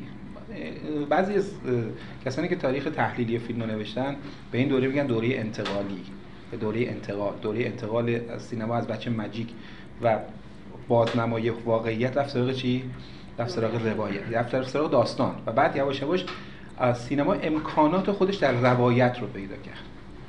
و می‌دونی که مثلا جورج ملیس فیلم ساخت. یک شعبده بازی که بازم مثل شعبده می‌دید اما یک روایت خیلی جذابی رو ارائه داد. و قدرت جادویی سینما در شکل دادن به تصویر سینمایی به شکل یک داستان. و حتی تروکاش هایی که پیدا کردن که اینا خیلی جادویی بودن مثل غیب کردن. و اینا رو خیلی وقتا اتفاقی رخ می‌داد. سینما بیان خودش داشت پیدا می‌کرد. حالا نمی‌خوام تاریخ بگیم ولی بعضیش خیلی جذاب و جالبه که مثلا وقتی که فیلمبردارهای رفتن در ونیز و شروع کردن به تصویر گرفتن از ونیز اینا در گندولا سوار بودن و وقتی دوربین رو گندولا گذاشته بودن وقتی هم که قایق ثابت حرکت نمی‌کنه شروع کرد به چرخیدن و یه جوری پن ابداع شد. یا دوربین گذاشتن توی لوکوموتیو و داشتن حرکت می‌کردن فیلم می‌گرفتن تراولینگ درست شد. اینا چه تصویر وقتی می‌دیدن چقدر جالب بود. بعدا دوربین رو رو ریل بذارن و تراولینگ بکنن. یا جلوی قطار بستن جلوی خودرو بستن حرکت کردن تراکینگ درست شد. نمی‌دونم. یا اینکه دوربین گیر کرد و بعد دوباره چیز کردن دیدن که یکی بود غیب شد. یعنی فهمیدن که میشه غیب کرد میشه ظاهر یعنی این کارهای شعبده بازی است. آره و بعد اندازه نما اهمیت پیدا کرد. و بعد تا جلوتر که اومدیم سینما قدرت روایی خودش رو در چی پیدا کرد؟ در تدوین. و می‌دونید که برای اولین بار زندگی یک آتش نشان و سپس فیلم کاملتری از اون دزدی بزرگ ازوین اسپورتر اولین نشانه های ظهور یک سینمایی که متکی بر تدوین روایت می‌کنه. اصلا روایت موازی اونجا وجود داره اندازه نما وجود داره نمای تعاقبی وجود داره و بعد تدوین وجود داره. و مونتاژ یاد به این خاطر می‌خوام اینا رو دارم میگم که دکوپاژ مونتاژ. یا به عبارت editing و بعدا مونتاژ با اون مفهومی که آقای آیزنشتاین میگه. و باقی تمهیدات سینمایی در نظریه فیلم و در نقادی فیلم به عنوان میانجیگرها ازشون یاد میشه. در واقع تکنیک های سینمایی میانجی ها هستن. میانجی بین چی؟ بین اندیشه و مخاطب. در واقع سینما خودش یه امکانه که میانجی بین ما و جهانیه که داره نمایش میده. ولی تمهیدات تکنیک ها فرصت اندیشیدن به ما میدن. در واقع زبان سینما به وجود میاد. زبان سینما بعد از این مدتی زبان ویژه خودش میشه یونیک میشه و همه تلاش می‌کنن که اینو بحث بکنن. از همون اول اینو به شما بگم فقط دارم یه زمین ذهنی میدم که بعدا ازش استفاده بکنیم. اگه کل نظریه فیلم رو بخونید متوجه میشید که کل نظریه فیلم روی دو تا شاخه مهم استوار شدن یک نظریه واقع گرایی سینما و دو نظریه ذهنیت گرایی سینما. یا به عبارت این نظریه های شناختی. این خیلی مهمه که شما سینما رو از این منظر بشناسید. همین آقای بازنی که ازش حرف می‌زدم اینه که یکی از برجستگان نظریه واقع گرایی سینماست. و از همون اول بعضی‌ها به این اعتقاد داشتن. نظریه واقع گرایی سینما به جوهره سینما اشاره می‌کنه. یعنی همون چیزی که الان پرسیدیم. به expose کردن. به expose کردن واقعیت. می‌گفتن سینما هنری که جوهرش در بازنمایی جهانه. یعنی اون چیزی که می‌تونه از جهان ثبت و ضبط بکنه. یا به قول بازر می‌تونه مماس با خود واقعیت باشه. تجربه ای که آدم در سینما انجام میده. یعنی وقتی که داره فیلم رو ببینه روی پرده مثل تجربه زیستن در خود اون فضا و جهانه. به عبارتی سینما حاصل رابطه بین واقعیت و مخاطبه یعنی چی؟ ببینید این نکته که خیلی مهمه توی نظریه فیلم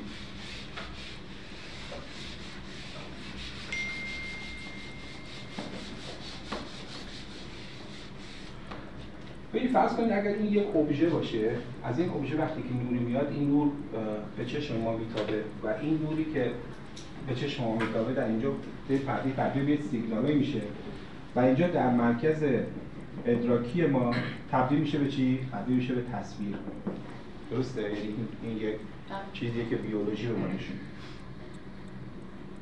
نکته که وجود داره اینه که همین تجربه بلا که ما از چشم تا یک ابژه داریم و بعدا حالا هر پروسسی که اینجا اتفاق میفته فرآیندی که اینجا اتفاق میفته تصویر شکل پیدا می‌کنه. ما تصور ما اینه که این تصویری که اینجا شکل می‌کنه پیدا می‌کنه خود اون چیزه. اون که من شما رو دارم می‌بینم. حالا شما فکر کنید اینجا یه واسطه بذارید. و اون واسطه چیه؟ دوربینه یا پرده سینما. یعنی پرده سینما امکان میده که یک یک دوربینی در واقع اکسپوز کنه اینو و شما اون چیزی رو که از پرده به چشم میتابه ببینید. قبلا همینطور گفتیم هنرهای دیگه باید روی این تابلو چیزی رو میساختن. ولی وقتی میساختن می‌گفتید اه چقدر این نقاشی شبیه خود واقعیته. ولی اینجا صحبت سر که تنها کار عمل انسانی که داره اینجا اتفاق میفته اینه که شما دکمه رو فشار بدین یا مکانیک مکانیزمی رو به کار بگیرین. اون مکانیزم فرصت بده که شما از لنز دوربین نوری به توپ بتوانید و اونجا روی صفحه اکسپور بشه و این امکان رو بده که انسان هم که بدون این واسطه جهان داره ادراک می‌کنه بتونه به واسطه سینما هم همین کار انجام بده. بنابراین سینما حاصل چیه؟ حاصل نوع واقع گرایی اصیله. و کلی نظریه پرداز راجع به این قضیه بحث کردم. این نظریه نظریه واقع گرایی فیلمه نه روایت واقع گرایی نهایی در خود ذات سینما. یعنی تو نظریه بازان اصلا اندیشه کارگردان دخیل نیست؟ چرا؟ اندیشه کارگردان با این جوهره. مثلا بازن می‌گفت سینما به خاطر این جوهری واقع گرایانی خودش نباید به جای نمایش واقعیت واقعیت سینمایی بسازد. این اصلا دو تا نظریه به این اشاره می‌کنه. میشه نمایش واقعیت این چی؟ چه واقعیت سینمایی. و می‌خواد که آقای بازن وقتی که به سینمای عصر خودش نگاه می‌کرد مثلا با سینمای اکسپرسیونیستی مخالف بود چرا؟ چون دستکاریه با مونتاژ مخالف بود.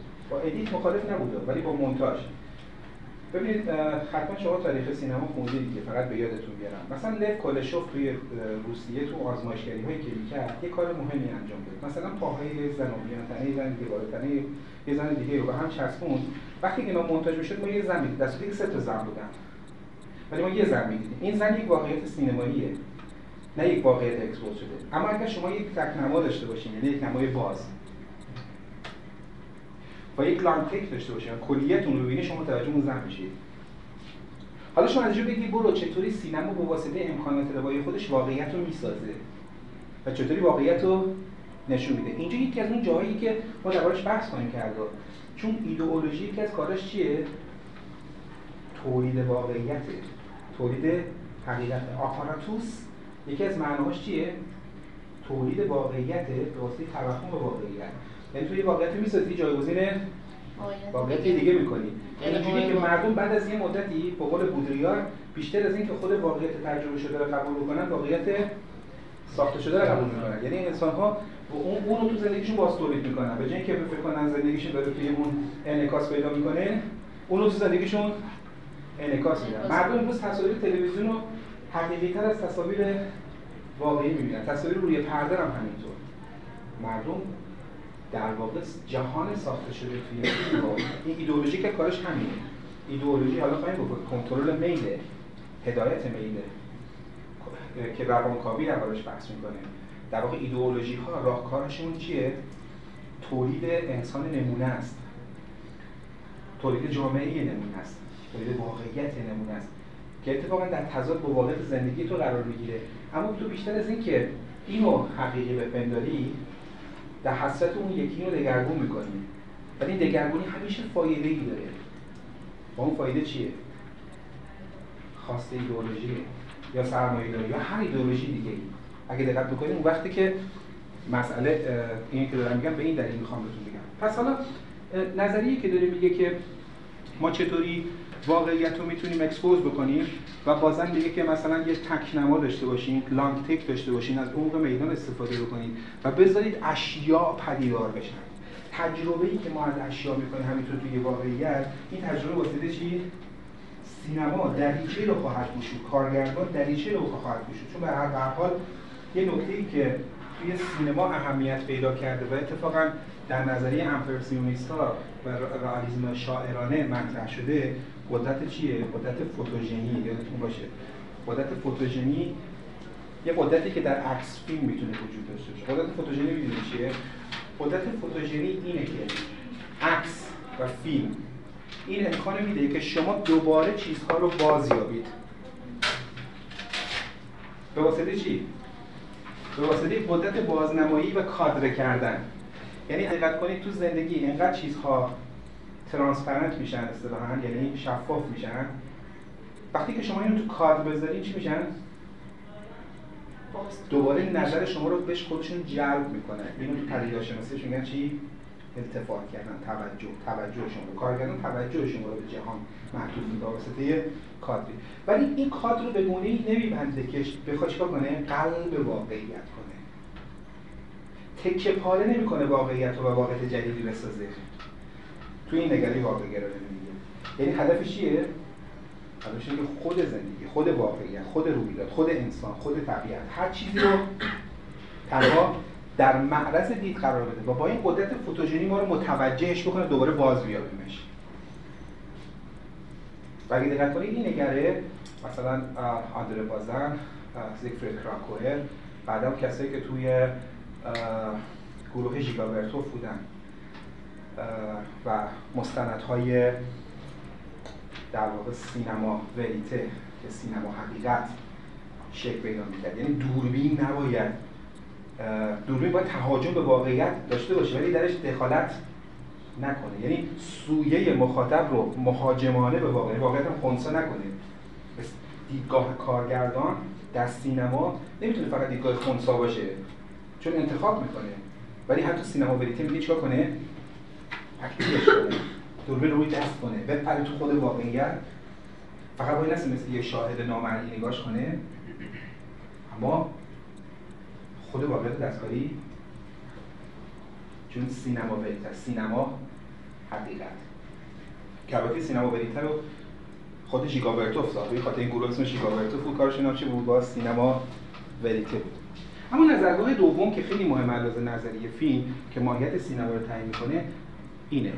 یعنی واقعیت سینمایی ساخته میشه. اصلا سینما خودش یه ساخته ذهنیه.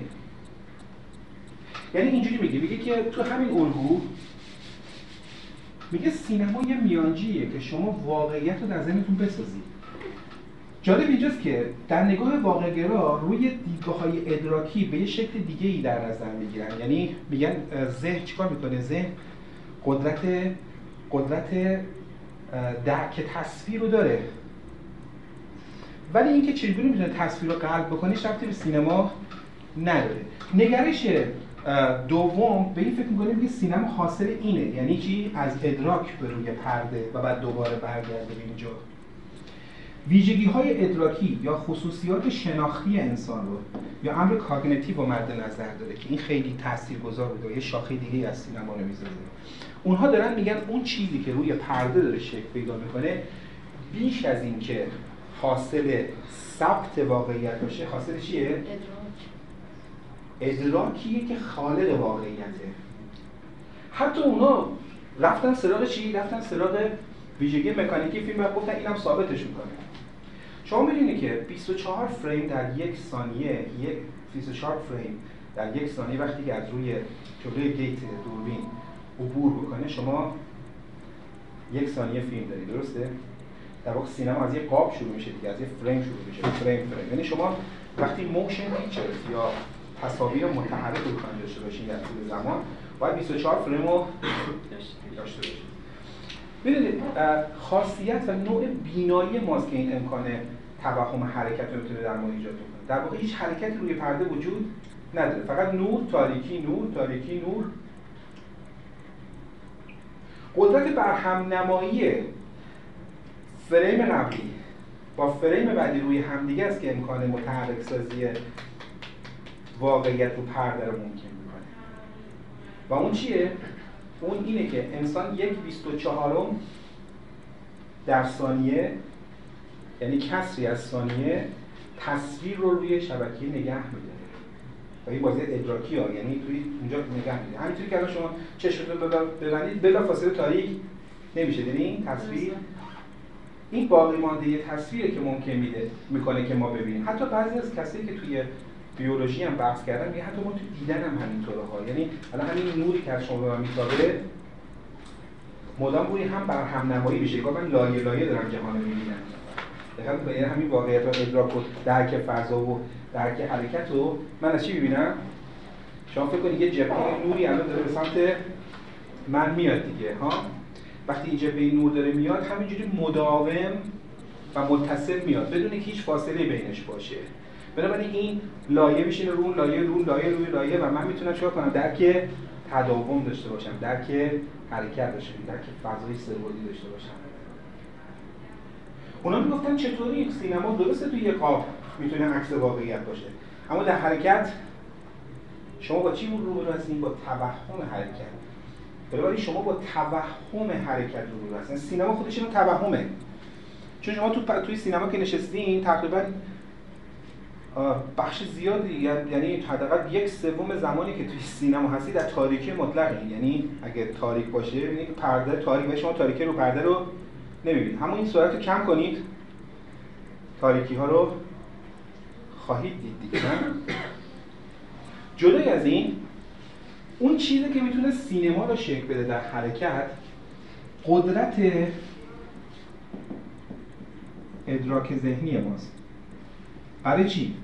برای درک روابط. خیلی پر بیرو هم نمیگن ما توی حتی شناخت بیرونی و غیر از فیلم هم همینه.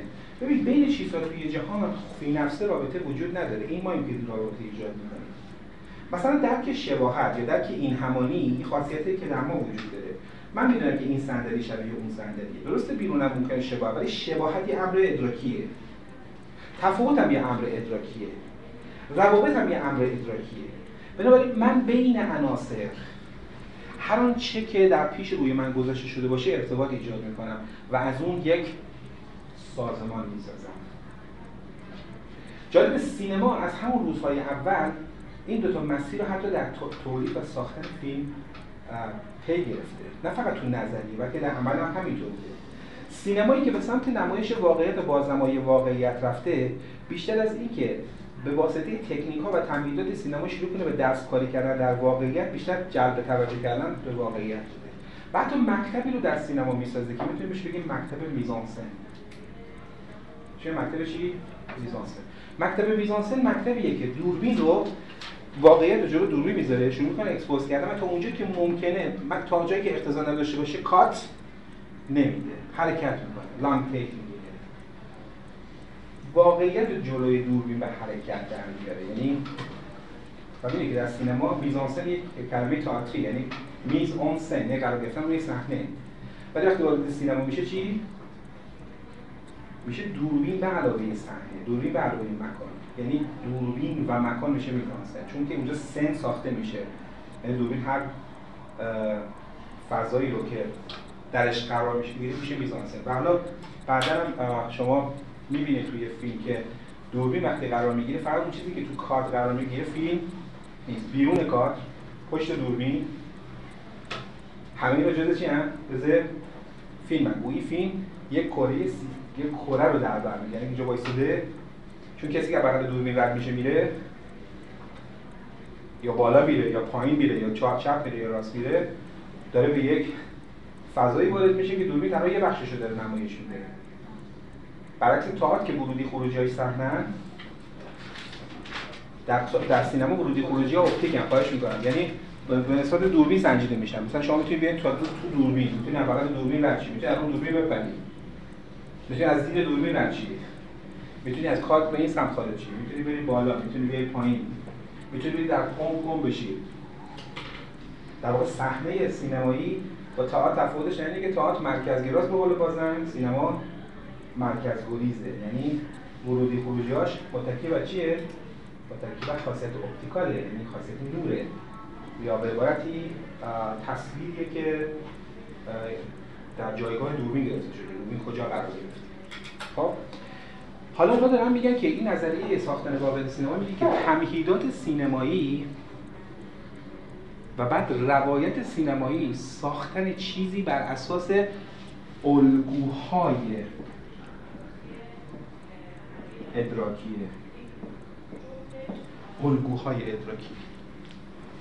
این الگوهای ادراکیه که ممکن می‌کنه که دو تا نما کنار هم قرار بگیره و هم پیوند پیدا کنه. یا چی؟ یا حتی تصویر شکل پیدا بکنه ببین در سینما باز همین لب کلشوف زحمت خیلی زیادی کشید. توی این افکت های کلشوفی باز یک تجربه وجود داشت که این تجربه خیلی جالب نشون داد که اساسا دو تا نمای سینمایی رو وقتی کنار هم دیگه می‌ذاری هر کدوم از اون نماها به تنهایی هیچ کارکردی نمی‌تونن داشته باشن مگر اینکه حاصل ترکیب اون نماهای تصویر سینمایی بسازه. به عنوان مثال او تصویر در واقع یک بازیگری رو که به حالت بت داشت نگاه می‌کرد پیوند داد به تصاویر دیگه ولی هر وقت به هر کسی اینو نشون داد توی هر کدوم از اون ترکیب ها همه احساس کردن که میمیک بازیگر و احساسی که اون کاراکتر داره متفاوته در صورتی که در همه اونها یک نمای ثابت با چی؟ با تصویر بت وجود داشته.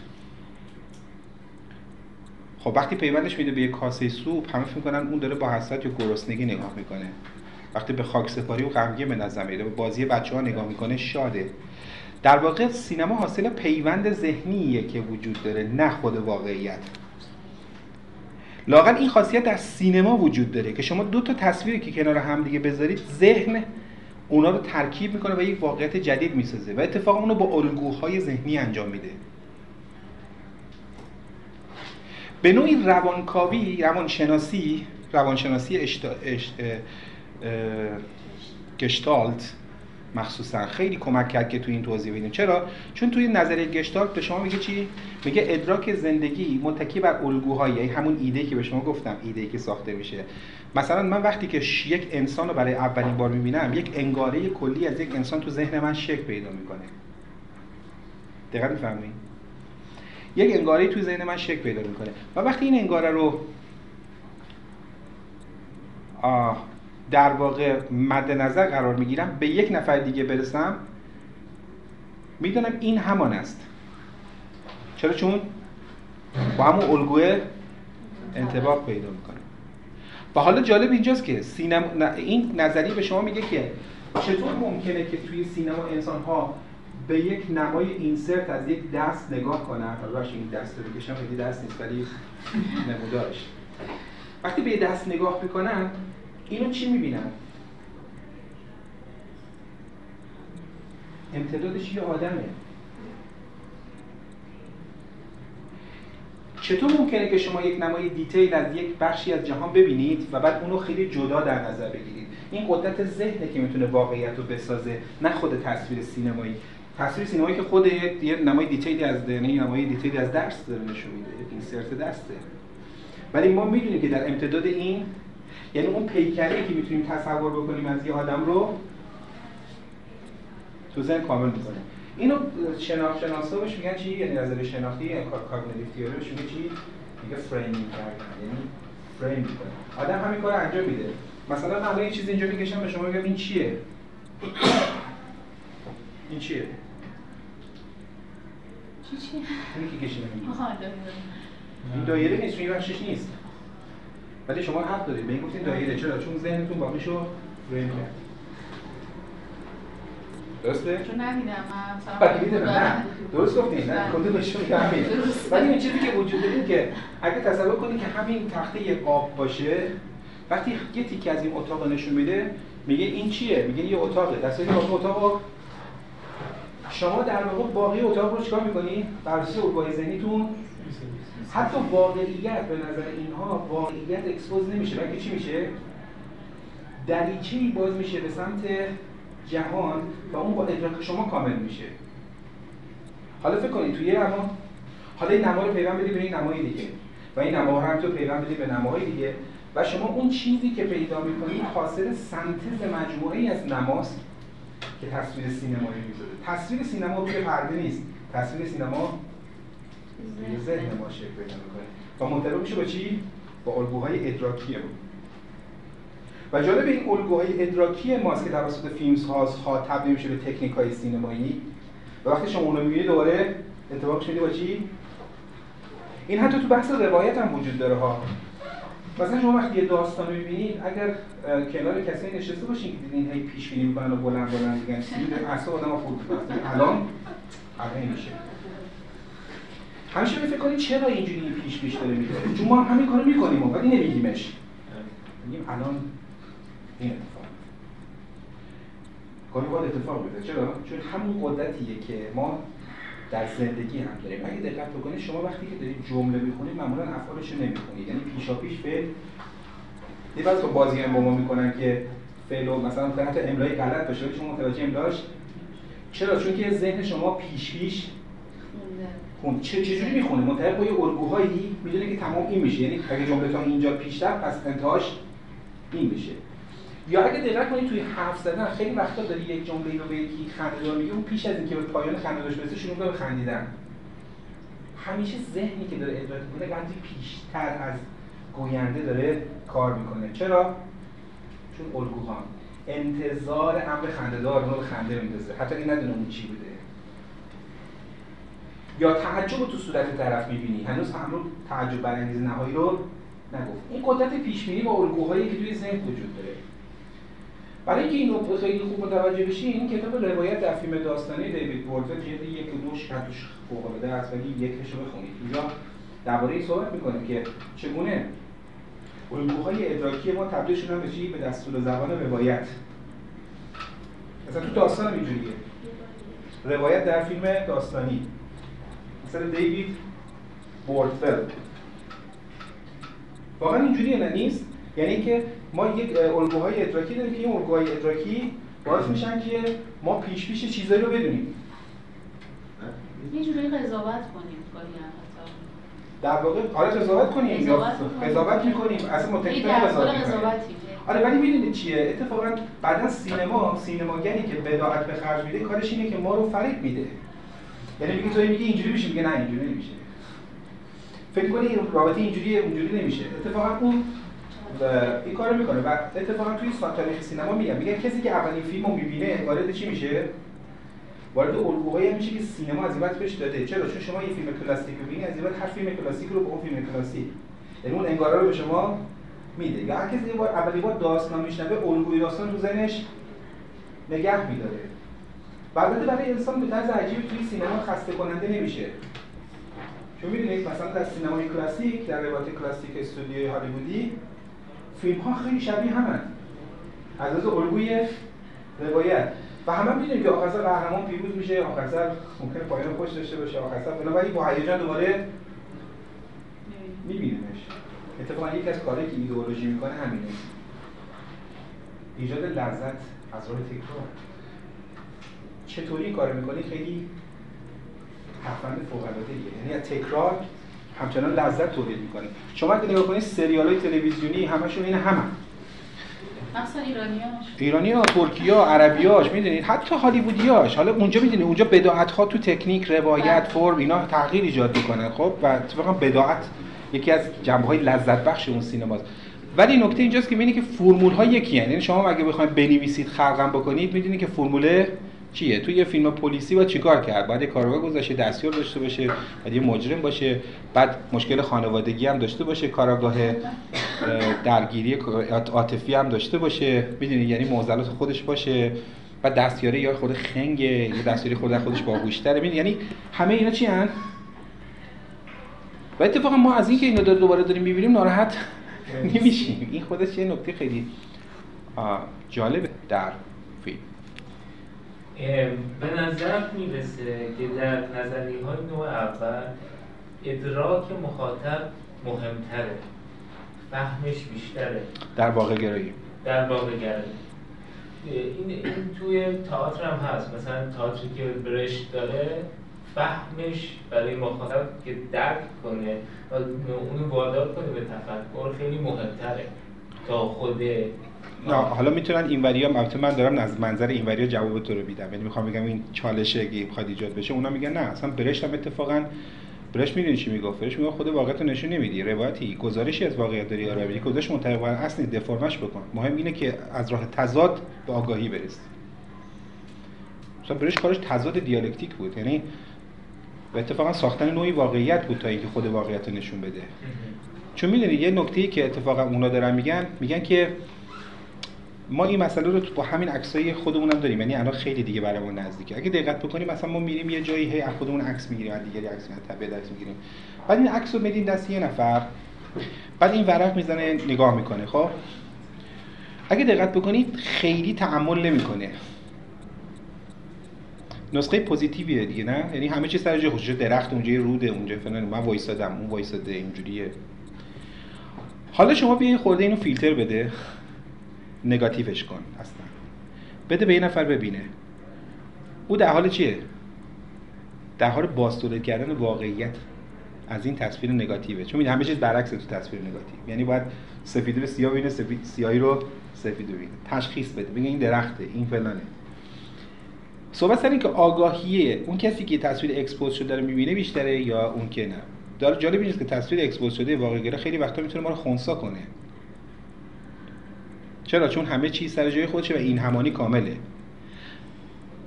این مثل همون کاری که کوبیستا می‌کردن دیگه. کوبیستا مثلا این صندلی رو می‌خواستن بکشن چیکار می‌کردن؟ فلسفه هم داشتن برای این قضیه. می‌گفتن واقع گرایی مزورانه است. می‌دونی چرا؟ چون یک یک جنبه از این یک ویو از این واقعیت در یک زمان ارائه میده. بعد میگه این واقعیت است. دسته کن پشتش نشون نمیده از بالا نشونش نمیده از پایین نشونش نمیده از چند زمان ادراکی نشونش نمیده. ولی من یه اینجا از اینجا نگاه می‌کنم یه بخششو می‌کشم از اون نگاه می‌کنم یه بخش از بالا نگاه از پشت نگاه می‌کنم. بنابراین این متلاشی میشه. بنابراین اگه این صندلی رو بذاری تو این تابلو هر کسی ببینه باید اون صندلی رو بسازه. آگاهی اون کسی که صندلی رو می‌سازه بیشتره یا اون کسی که اون صندلی واقعی رو می‌بینه؟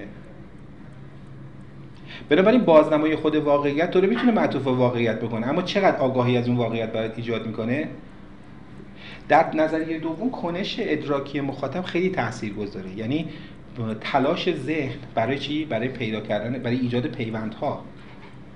این همون قدرتیه که سینما می‌تونه به داشته باشه به نظر اونها که بگه که سینما می‌تونه آگاهی بخش باشه. و جالب اینجاست که ایدئولوژی ها هم از این قدرت آگاهی بخش سینما استفاده می‌کنن.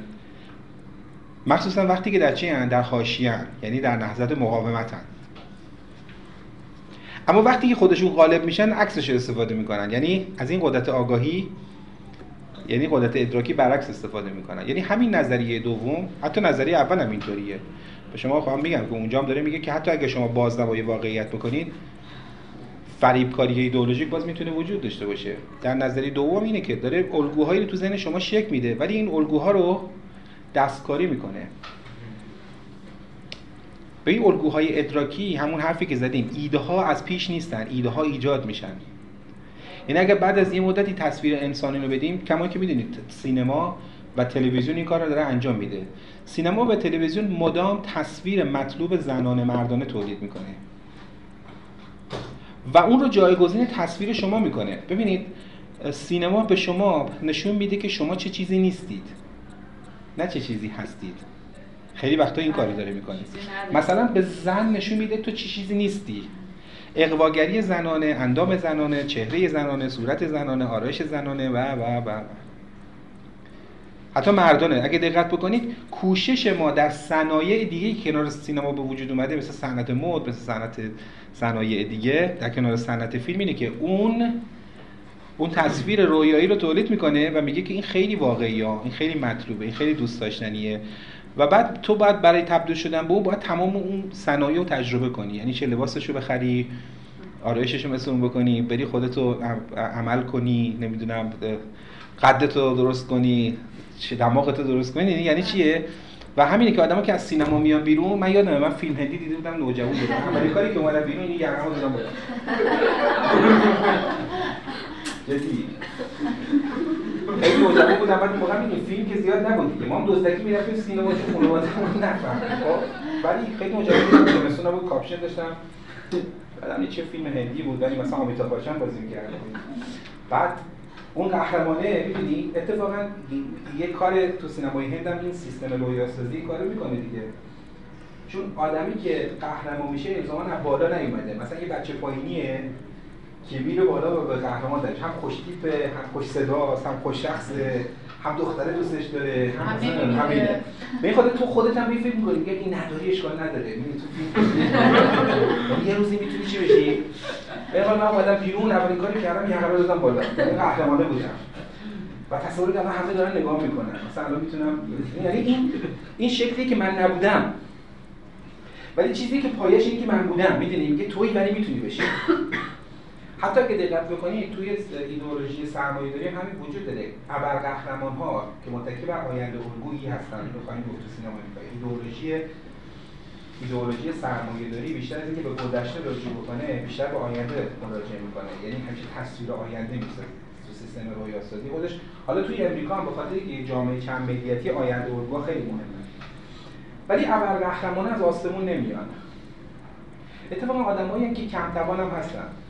مثل اسپایدرمن این چشاش نمی‌بینه خجالتیه دخترا می‌تونه بده مثلا یه آدمیه که دست پاش گم می‌کنه پدر بزرگ مادر بزرگم ندارش میسونه این بدبخت بالاخره به کجا می‌خواد برسه. ولی یه چیزی نیشش می‌زنه تبدیل میشه superhero میشه نه؟ اینه که از این واقعیت رو شروع می‌کنه در بازنمایی واقعیت همین زندگی دیگه. بعد دخترم یه دختر معمولیه مثلا خیلی اونجا خیلی چهره فوق العاده هم نیست که بگی مثلا ولی این تبدیل میشه به یه superhero بسیار از ابرقهرمانان پایه چی دارن؟ مثلا قبلا اینطوری قبلا ممکن بود باید تبار مثلا اشرافی میداشتی باید قهرمان باید یک اصالتی میداشت خونش ما ما خون مهم نیست اینجا دیگه مهم نیست که مال کدوم خونه مال کدوم ایالتی مال اگه دقت بکنی قهرمان سازی شکلی از چیه؟ شکلی از اون الگوئه که وقتی به من داده میشه من میگم. به واقعیت می‌سازه. حالا اینو با چی انجام میده؟ با تمام ها یا اون چیزی که به شما گفتم. میانجی ها سینما واقعیت رو به واسطه میانجی ها به وجود میاره. و این میانجی ها خود سینما. ما باید اینو بخونیم. خانش فرهنگی دنبال اینه که میانجی ها چطوری فرهنگ رو نمایش میدن؟ و فرهنگ رو می‌سازن. و چطوری میشه از منظر فرهنگ به اینا نگاه کرد؟ نه فقط فنی ببینیم یعنی می‌تونی آدم بشین آدم بشین مونتاژ رو بررسی کنی می‌تونی میشه استتیک فیلم رو بررسی کنی. ولی اینا همه درست فیلم از اینها شکل داره فیلم یه بافته یه فرم یه ساختار مجموعه از تمهید شگرده. اما اون چیزی که داره باز تولید می‌کنه اون چیزی که داره تولید رو باز تولید می‌کنه چیه؟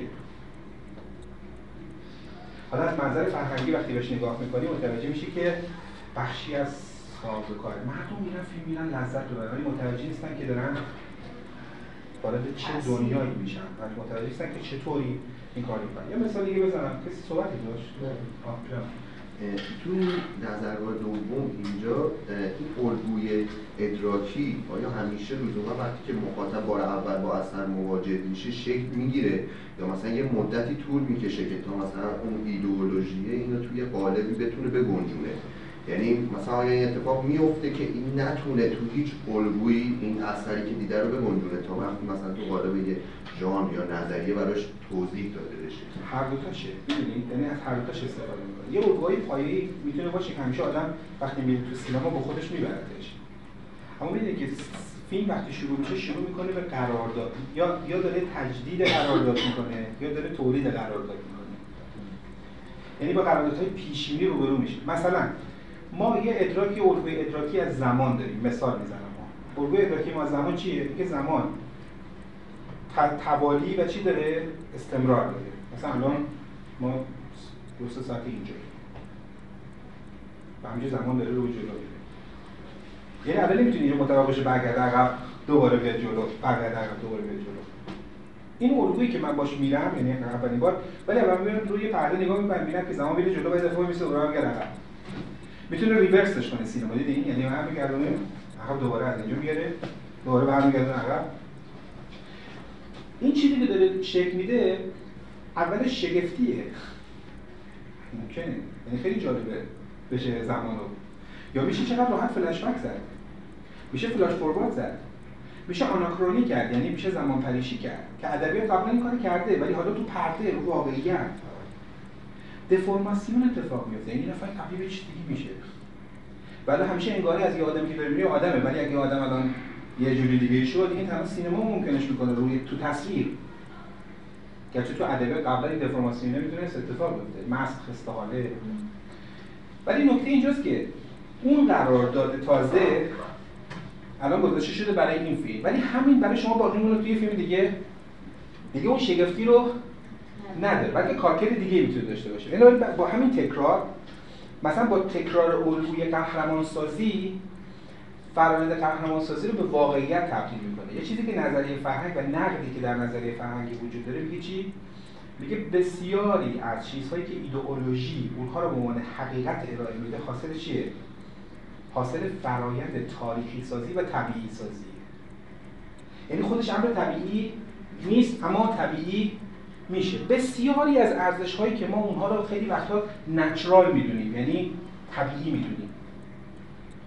مثلا درباره جنسیت که موضوع حالا دوره بعدی ما می‌تونه باشه و اینجا بهش اشاره می‌تونیم بکنیم اینه که کارکردهایی که برای جنس و جنسیت در نظر گرفته شده که دو تا مقوله متفاوته.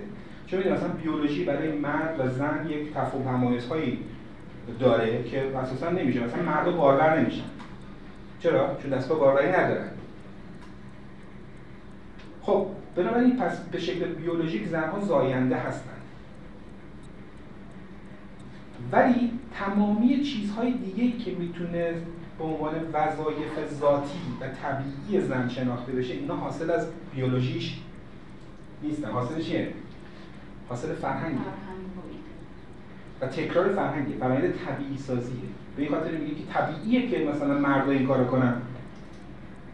این کار چیه؟ کار ایدئولوژیه. میگه طبیعیه که تو این کارو بکنی. و واقعا الان اینجوری شده. مثلا توی فرایند تغییرات اجتماعی ما خودمون متوجه این قضیه هستیم. شما فکر کنید مثلا 20 سال پیش توی روابطی که ما داشتیم بین زنان، مردان، خانواده یه چیزایی اصلا غیر ممکن بود ولی الان طبیعی شده. یه زمان اگه یه دختری عکسش رو مثلا چهار تا ازش چاپ می‌کردن دست مردم میافتاد تا خودکشی می‌رفت. ولی الان تو اینستاگرام خودشه که طبعه زمانی رو داره خودش عرضه می‌کنه.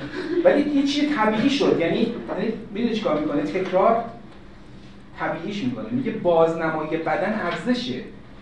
من نمیگم کار ضد ارزش هم می‌تونه باشه. که بدن خودت می‌تونی مثلا بنابراین هیچ کس مثلا خیلی وقت من فکر می‌کنم کسایی که دارن می‌بینن به چرا اینجوری هن اینجا اینجا یه جوری اینجا یه جوری دیگه ولی بیرون که میاییم اتفاقا ایدئولوژی میگه که اینجوری باش. تن فرهنگی همیشه تحت انقیاد چیه؟ چارچوب های فرهنگیه. در عیان این شکلیه در خفای شکل دیگه است. جایی که فرصت مثلا بیان آزاد وجود بیاد مثلا با بیکینی هم خودش نمایش میده. ولی طبیعیه می‌دونی. اگه این عکس بیکینی مثلا 20 سال پیش یه پسری مثلا با این چیکار می‌کرد؟ حق و سکوت می‌گرفت. ولی الان چیکار می‌خواد بکنه؟ این این این فرایند در در زمینه های فرهنگی به واسطه میانجی هنر ادبیات فرایند طبیعی سازی انجام. سینما یک از کارهایی که ایدئولوژی می‌کنه اینه. بگم حتی صورت قایی انسان رو برای تولید می‌کنه. میگه انسان واقعی اینه. و شما دقت بکنید اگه دقت بکنید مثلا سرمایه‌داری یکی از کارهایی که داره می‌کنه که با سینما شما رو فرایند مصرف کردن رو برای شما طبیعی می‌کنه. و حتی نوعی از ظهور و بروز رو برای شما شکل میده که اگر اون نباشید حتی سقوط و زوال اخلاقی پیدا کنید. فیلم دارن آنوفسکی کوین فور دریم درباره اینه یعنی فیلمی ضد ایدئولوژی این فیلم ضد هژمونی رسانه است. این آدما اعتبار و اهمیت کسی که توی رسانه است. مثلا یه هنرمندی در نظر بگیریم مثلا اگه ایشون فوق نقاش فوق العاده باشه محقق فوق العاده باشه با یک مثلا آدم در پیتی که روی پرده سینما می‌بینیمش تو خیابون کی رو تحویل می‌گیرن؟ اجاز در رسانه بودن. همینه که آدم حتی اگه بهش دستبند زده باشن جلوی توبین خوشش میاد چون تو تلویزیون نشونش میدن. ما میگیم که میگن دیدیمت انگار که تو تلویزیون بودن اهمیت داره. من موقعی که اومدم هنر میخوندم تهران هم می‌گفتن کی میری تو تلویزیون؟ فقط کنم گفتم کی میری تو پرده سینما؟ یا آقا من دارم این رشته رو می‌خونم همه انتظار داشتن من رو پرده ببینن سردر سینما ببینن. حالا جالب اینجاست که جالب اینجاست که اتفاقی که داره میفته به خاطر اون قضیه داره شکلی از زندگی رو ایجاد می‌کنه. مثالی که می‌خواستم بزنم همینه. شما اصلا بیایید ملاقات های عاشقانه اظهار عشق رو در تاریخ بررسی کنید یعنی اگه قرار بود مثلا یک نفر به این نفر تقاضای ازدواج بکنه یا مثلا دل بده قلبه بگیره یک کاری بکنه چی کار می‌کرد؟ بود میگرد زیر می‌رفت تو بالکن مثلا اون بالکن بود مثلا علائمش فرق می‌کرد. ولی الان مناسک عاشقانه کاملا باستولید چیه؟ سکانس ها و پلان های سینماست. همین چند روز پیش توی تالار وحدت توی کار آقای شکر خدا بودرزی که داره اجرا میشه خودشون هم گذاشته بود. که خیلی هم بهش توپی ولی مثلا هم موقعی که دارن رورانس و فلان این حرفاست یه پسر زانو می‌زنه دختره میگه با من ازدواج می‌کنی. این کجاش اینجاست؟ یعنی این چی این چیزی که شما تو فیلم می‌بینید و اتفاقا مدیا الان اینو خیلی بیشتر داره نشون میده. فقط رو پرده سینما قبل سینما این کارو می‌کرد. حالا رسانه های دیگه هم وجوده که با تصویر همین شبکه های اجتماعی یعنی امکان تکثیر خیلی زیادی جاشه حالا برگردی به این نکته فقط اینو, گرفتی این دوتا مسئله. بفهم استاتیک که خانش استاتیک من نمی‌دونم. استاتیک. نه استاتیک. این دوتا مقوله متفاوته. استاتیک به معنای زیبایی شناسیه. استاتیک چیزی که تو فیزیک به معنی ایستایی و در واقع چیزی که توی فیزیک مطرح ما وقتی یه چیزی رو خوانش استتیک می‌کنیم استتیک از استاتوس میاد و اینو ما به فارسی ترجمه می‌کنیم زیبایی شناسی. از منظر زیبایی شناسی نقد زیبا شناسی نقد ویژگی های artistic فیلمه. یعنی چیزی که فیلم آرت می‌کنه. و اتفاقا ربطی پیدا می‌کنه به فرم. فرم زیبا شناخت بیان زیبا شناخت حتی شگرت ها و تمهیدات. چیزی که در مخاطب لذت زیبا شناختی ایجاد یعنی حز استتیک داره حز زیبا شناختی داره فیلم از منظر اینکه چگونه یک رخداد زیبا شناختی بررسی کنیم میشه نقد استتیک یه جوری نقد آرتیستیکه یعنی نقد ویژگی های آرت بودن رو حتی یه ویژگی مثلا در نقد فرمالیستیه خب؟ یعنی ویژگی فرمال فیلم بررسی کنه این باز خودش یک نقد استتیکه. با استاتیک متفاوت خود فرمالیستی هم این نقد فرمالیستی جزء زیبا شناخت جزء نقد زیبا شناخت اصلا تداوم نقد زیبا شناخت ببینید که یه پارادایمی از در هنر اینجا میشه میشه پارادایم فرمالیسم. و میگه که هنر فرم معنادار و زیبا شناختیه بنابراین جوهره هنر در فرم هنره. نه در موضوع هنره نه در بازنمایی نه در بیان احساسی نه در هم ما همه کارا رو می‌تونیم بکنیم ولی می‌تونیم یه ابژه ایجاد کنیم که ابژه استتیک نباشه. یعنی زیبا شناختی نباشه بنابراین فرم زیبا شناختی معنادار میشه هنر. بنابراین سینما هم داره. در واقع استتیک جوهره سینما رو سینماتوگرافی می‌دونه. جوهره تئاتر و تئاتریکالیته می‌دونه. جوهره ادبیات و ادبیت می‌دونه. ادبیت تئاتریکالیته و سینماتوگرافی چیه؟ مجموعه شگردهاییه که زبان و معمول تبدیل به ادبیات می‌کنه. حرکت و حجم رو تبدیل به تئاتر می‌کنه. تصویر رو تبدیل به سینما می‌کنه. بنابراین هر تصویر گرفتن سینما نیست مگر که سینماتوگرافیک باشه. یعنی جوهره سینما داشته باشه. این که میگیم فرم. حالا چه نوع فرمیه؟ فرم این رو از چه راهی انجام میده؟ از همون که تو تاریخ زیبا شناسی داریم دیگه. مثلا همین الان این قاب‌ها رو ببینید. این قاب‌هایی که وجود دارن استتیک دارن. استتیکشون تو چیه؟ اولا توی point of view زاویه‌ای که داره نگاه می‌کنه ترکیب و چیدمانی که درش وجود داره در واقع حرکتی وجود داره ریتم وجود داره نظام رنگ که می‌تونه وجود داشته باشه و هر چیز دیگه شما وقتی که دارید اینو اینطوری بررسی می‌کنید در واقع به مونی دارید به چی؟ به زیبایی شناسی ما از اینا لذت می‌بریم. اما نقد غیر زیبا شناختی شما میگه که اتفاقا اون دو تا گنبده کجا؟ مثلا کنگره امریکا می‌تونه نمی‌دونم این خطوط چه معنی دارن بنابراین یه جور کانتنتش می‌تونه همین یا این منظری که ما داریم میگیم داریم میگیم حتی اونا میگن توی نظریه فرهنگی به شما میگه این چیدمان حاصل اعمال یه گفتمانه. که این نوع بیان کردن ممکن کرده. چرا؟ چون شکل دیگه بیان کردن ممکن نیست.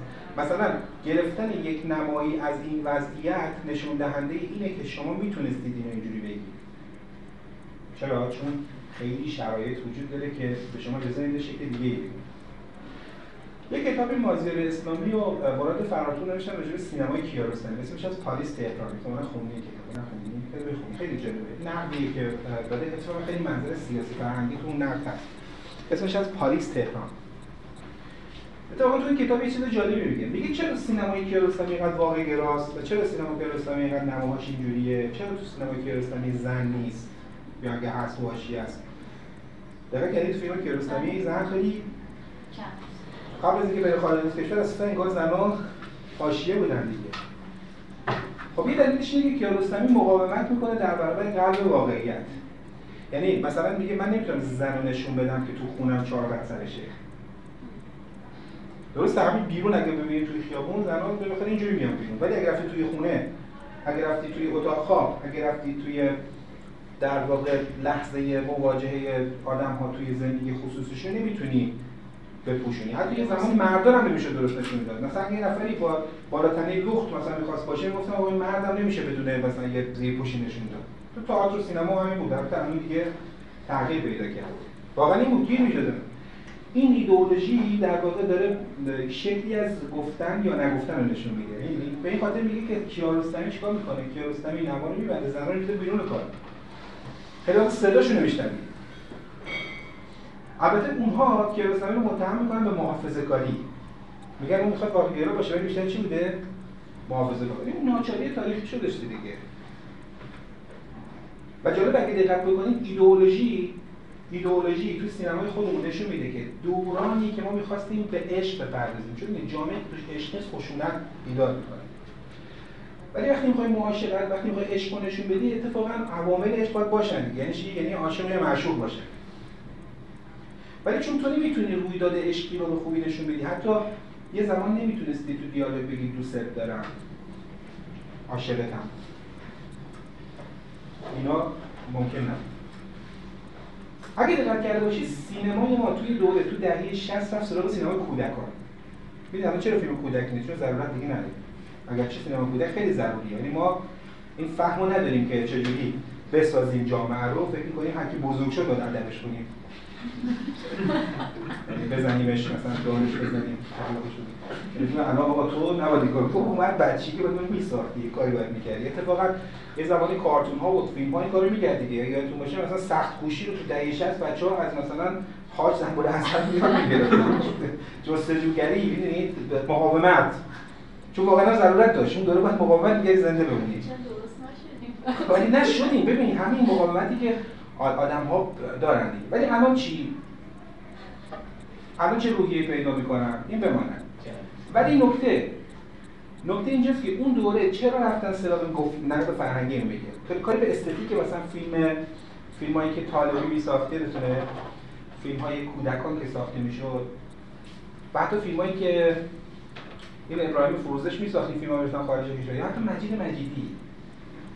ببین وقتی سراغ دنیای کودکان بیدی تو دنیای کودکان عشق معنی داره. یعنی دختری با پسری مثلا فیلم چکمه یادتونه یعنی عشق اینه که این چکمه رو بیاره. یه کودکی که می‌تونه اظهار عشق بکنه میشه بهش عاشقش بود مثلا اگه یه بچه رو ببینی یه دختر بچه یه مردی رو بگه که وای چقدر باحالی تو کسی نمیگه که این کاره. عادیه تو این گفتمان ما نمیگه. ولی تو نمی‌تونی مثلا دختر بزرگی که میاد اینو بگی توی فیلم. خب؟ اگرچه بعدا تغییر پیدا کرد. یعنی ما می‌فهمیم مثلا تغییرات یعنی تغییر آرایشی که تو جامعه اتفاق تغییر آرایش ایدئولوژی هم هست. اینجاست که می‌تونی مثلا فیلم عاشقانه بسازی می‌تونی کمدی عشقی بسازی ولی تو ایران نمی‌تونی بسازی. ایدئولوژی شما رو به نوعی گفتن وامی داره و به نوعی نگفتن مجبور می‌کنه. حالا بعدا وقتی که بیریم سراغ اتفاقا ویژگی فنی فهمید اینو قابندی اینو زاویه بندی اینو پنهانکاری اینو آشکارسازی و این نوع سمبولیزمی که به وجود میاد اینا همه کارکرده چی دارن؟ باستاب ایدئولوژی توی سینما و تاثیر ایدئولوژی توی سینما و ایدئولوژی ایدئولوژی سینما لزومی نداره فقط ایدئولوژی رو نشون میده. خودش حاصل ایدئولوژی یعنی این فرم این سبک این نوع بیان این نوع شخصیت پردازی این نوع داستان. دقت می‌فرمایید خب من می‌خواستم این منظر به شما بگم که این دوتا رو داشته باشیم فعلا. بنابراین سینما یا ادعای نشان دادن واقعیت داره یا ادعای ساختن واقعیت داره. و البته به شما بگم نظریه های میانجی این دوتا هم وجود دارن ها. یعنی میشه دید که بعضی اعتقاد دارن که هر دو تا شکی میگه یکیشه؟ سینما از این واقع این ضبط واقعیت شروع میشه به این منجر میشه. و بین این دو در حال چیه؟ رفت آمده. میگه حتی در ساختن فانتزی باز فیلم expose می‌کنه. فیلم در ذاتش دوره بازنمایی واقعی در چی چیزی که درش می‌ذاره ناواقعیت باشه. شما خودتون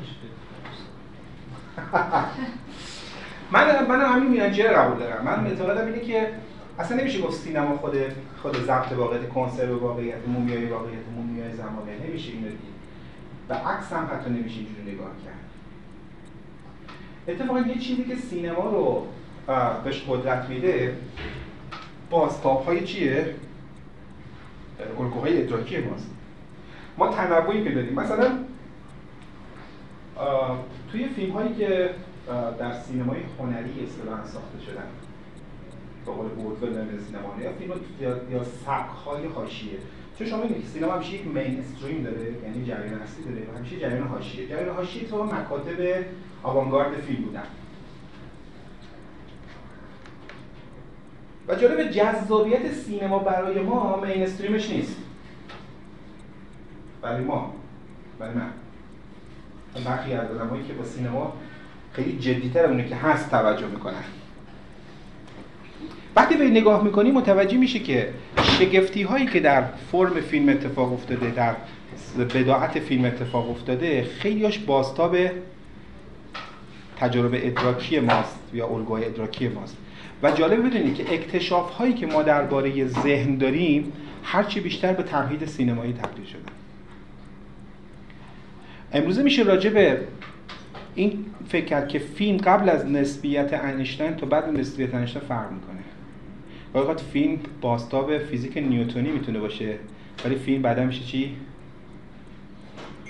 مثلا ماجرای جهانهای موازی.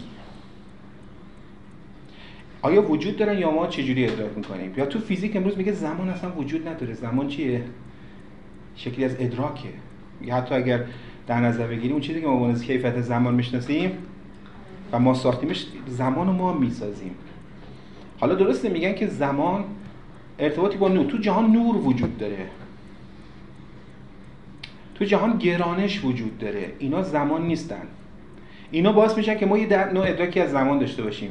مثلا اگر اگر الان که ما رو کره زمین هستیم و این تجربه دوری از زمان هر 24 ساعت انجام میدیم یا تجربه از سال انجام میدیم با این میزان اگر شما در یه ستاره نوترونی باشی براتون اتفاق نمیفته به این شکل. در یه ستاره نوترونی به خاطر اینکه شما یک گرانش زیاد دارین زمان به قدری کن میشه که شما انگار که مثلا یک روز 100 هزار سال می‌تونید داشته باشی. یعنی به قدر زمان زمینیش. یا تو همون ستاره نوترونی این زبان مسئله ما کار نمی‌کنه. میگه اگه پشت گوشت تو دیدی پولت هم دیدی چون همونجا داری پشت گوشت هم می‌بینی. چون گرانش کاری می‌کنه که نور مستقیم حرکت نکنه اعوجاج داشته باشه یعنی بگرده. حتی الان توی مسئله کیهان دارن میگن کیهان اینجوری کره نیست. اصلا ممکنه که یک خمشی داشته باشه. میگن فضا زمان وجود داره. همینه که میگن این ستاره که داری می‌بینی همه فاصله داره فاصله نداره. یعنی خیلی نزدیکتره. ولی چون نور میره مثل چی؟ از یه جایی داره رد میشه به تو می‌رسه. ولی اگه تو حرکت کنی تو خمش های زمان و فضا رو نمی‌بینی. حالا شما فکر کنید اینا توی فیلم اینترستلار نمی‌دونم تو فیلم فلان تو فیلم فلان یا اون اودیسه 2001 که کوبریک اگه ببینید اساسا اون لحظه ای که لحظه نافرمانی اون کامپیوتر اون سفینه است اون اتفاق و یه جور شبه مرگی داره اتفاق میفته همه اینا ناشی از ادراکه. یعنی تجربه ادراکی که بازتابیدن تبدیل به تکنیک های بیانی شدن تکنیک های روایی شدن. من اعتقادم اینه که اتفاقا سینما یکی از مهمترین امکانات ساخت واقعیته. ولی اعتقاد شخصی من اینه که یک کاری که نقد باید انجام می‌داده جلوگیری از سوء استفاده از ساختن واقعیت بود. یعنی همین بحثی که داریم می‌کنیم. یعنی ایدئولوژی ها خیلی هاشون از این بهره سوء می‌برن. و صورتی از واقعیت رو می‌سازن که ما رو دگرگون می‌کنن. و همیشه هم یک انتفاعی در کاره. توهم توته نباید باشه ولی واقعا وجود داره. سینما تنها صنعت خودگردانیه که معمولا دولت ها بهش وابستن. اما چرا تئاتر اینجوریه؟ تئاتر همیشه به دولت ها وابستن. ادبیات اگه دقت بکنید خیلی وقتا نمی‌تونه مستقل باشه. مگه بستسلر ولی همیشه اینجوری نیست. مثلا خیلی رمان های معدودی هن که اونقدر فروش کنن که زندگی رو بسازن. ولی همیشه نیاز به چی داره؟ مثلا تئاتر نیاز به دولت داره. نقاش نیاز به دولت داره. یعنی تمامش نمی‌تونه. حالا مثلا اون برجستگان شاید میلیون دلاری بشن ولی همه اینطوری نمیشن. ولی سینما هیچ وقت اینطوری نیست. همیشه دولت ها پشت سینما دویدن. و حتی مثلا در جامعه ما اگه دقت کرده باشید حتی رئیس جمهور علاقه داره با سینمایی عکس بگیره. ما رفته بودیم همین ماه رمضان من یک مسئولیتی داشتم و یه افتاری می‌داد رئیس جمهور. مثلا شما بهش سلام می‌کنی که الان تکون میده بعد یه دفعه مثلا گلزار رو می‌بینه الان خب ببین چیه؟ سینما یه بعدم هر وقت این مسئولین دارن درباره سینما حرف درباره هنر حرف می‌زنن میگن مثلا در این فیلم هایی که ما از طریق سینما می‌تونیم چیکار بکنیم بیا و پس هنر دیگه چی؟ نقاشی کو ادبیات از گوشی کدوم میشه می‌تونه باشه؟ با اینم می‌تونی جهانی بشی. با نقاشی می‌تونی جهانی بشی. ببین اینه که سینما یکی از عرصه که چهره ژانوسی داره به نظر من. یعنی همونقدر که زیبا. و محترمه همونقدر وقیح و فجیع می‌تونه باشه. که هست. ها ولی دوستان اینو به شما بگم که پیشا پیش یکی از فیلمایی که من دوست دارم ببینید ولی نمیشه اینجا نمایش داد ولی شما ببینید و ممکنه خودم برنجی فیلم سالو اثر پازولینی چون که اون فیلمایی که خیلی خوب وسط ایدئولوژی رو ایام می‌کنه. مسئله اسم چیه؟ مثل اصلا پیر پاول پازولینی اصلا پازولینی رو جدی بگیریم. اصلا شاعر سینما نظریه پرداز فیلمساز و یک انسان غریب عجیب. تو درباره اون صحبت کنیم درباره اون صحبت درباره پازولینی درباره یه دوره می‌خوام حرف بزنم. پازولینی هم توش هست. ولی یکی از فیلمایی که اتفاقا چیه؟ ضد هژمونیه. و همونیه که واقعیت رو داره نمایش ولی واقعیت جهان ساختگیه. اما همین جهان با همین کراهتش هست. و با این جمله این فیلم رو ببینید. پازولینی میگه که سینما عرصه ای بوده که در اون در میان تمام فضائل یک رزیلت تقبیح شده. به عبارت این کار توی جهان انقدر فضیلت مندانه است که ما دنبال یه رزیلت گشتیم. که همین رزیلت باعث سقوط شده. اما در سالو من جهان پر رزیلتی ساختم که همه دنبال فضیلت بگردم و واقعا همینه. یعنی اگه ممکنه اگه ممکنه تا این حد. و سکانس پایانی این فیلم که یکی از خاطره های بزرگ تاریخ سینما است. اون مکابر رقص مرگی که اتفاق میفته رو ببینید. و این فیلم بسیار فیلم آزارنده ای آزارنده بله. ولی یکی از این چیزایی که اتفاقا می‌خوام بگم سوء استفاده از سینما رو نفی می‌کنه. یعنی حرکتیه که میگه که چطوری میشه مقابل فرایندی وایساد که همین سینما به نفع طبیعی سازی ساده سازی اقدام بکنه. فاشید از راه سینما خودش رو چنان باسوری حتی امروز هم تصویر سینمایی اگرچه شکل تلویزیونی پیدا کرده خیلی مهمه. داعش هم دیدین که کشتارش رو زیبا شناختی می‌کنه ارائه میده. یعنی طرف رو می‌خواد غرق کنه بسوزونه بکشه. ببین در شهر پالمیرا من این فیلم رو دیدم. داعش یه عده آدم رو برد در پالمیرا. پالمیرا می‌دونی که اون شهر تاریخی است. یه جایی داره که یک لوکیشن فوق العاده فیلم تاریخیه. که یه تئاتره. داعش آورد یه سری آدما رو تو این تئاتر سر برید. ولی با یه دکوپاژ فوق العاده ای کرین تراولینگ نما استفاده از motion استفاده از امکانات فوق که توی نمابندی زاویه بندی وجود داشت. این کشتار رو بازنمایی کرد. زیباش کرد. و جالب اینجاست که از طریق زیبایی رعب تولید کرد. ولی خوشگل بود. یعنی این تصویر زیبای سینما. یعنی قدرت اتفاقا تمام تمهیدات رو استفاده می‌کرد. یعنی اون کسی که این فیلم رو می‌گرفت سینماگر بود. و اتفاقا از اون مستندتر نیست چون آدم میمیرن اونجا دیگه. یعنی تروکاش هم نیست. یعنی واقعا میمیرن. یعنی خونشون ریخته میشه. ولی اینکه چطوری در یه قالب زیبا داره سبوعیت و خشونت رو سینما خیلی وقتا این کارو می‌کنه. سینما خشونت رو طبیعی می‌کنه. برعکس هم می‌تونه باشه.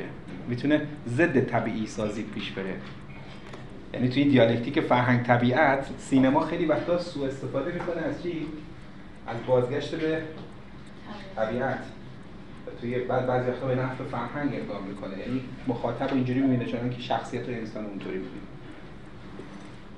خیلی خب فکر کنم کافی باشه. ما جلسه آینده تولد یک ملت رو عنوان case می‌بینیم و ما مبحثمون رو ادامه میدیم پس لطفا اگه می‌بینید 5 دقیقه حداقل 5 دقیقه آمادگی صحبت کردن داشته باشید یاد داشت بکنید.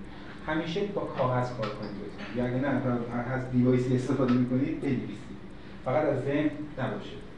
بنویسید. جملاتی بنویسید. title ایی بنویسید در توضیح سعی کنید فیلم رو بخونید.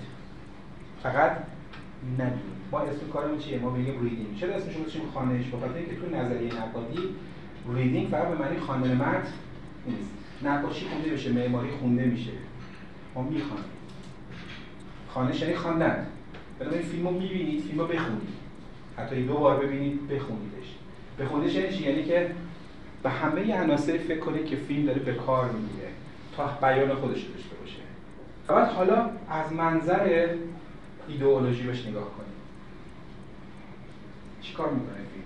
سازوکارش برای این چیه؟ چه گفتمانی اینو ایجاد می‌کنه؟ اصلا خودش چه گفتمانی رو داره بازتولید می‌کنه و باقی قضایی ممنونم از که توجه کردین. قربان شما خوش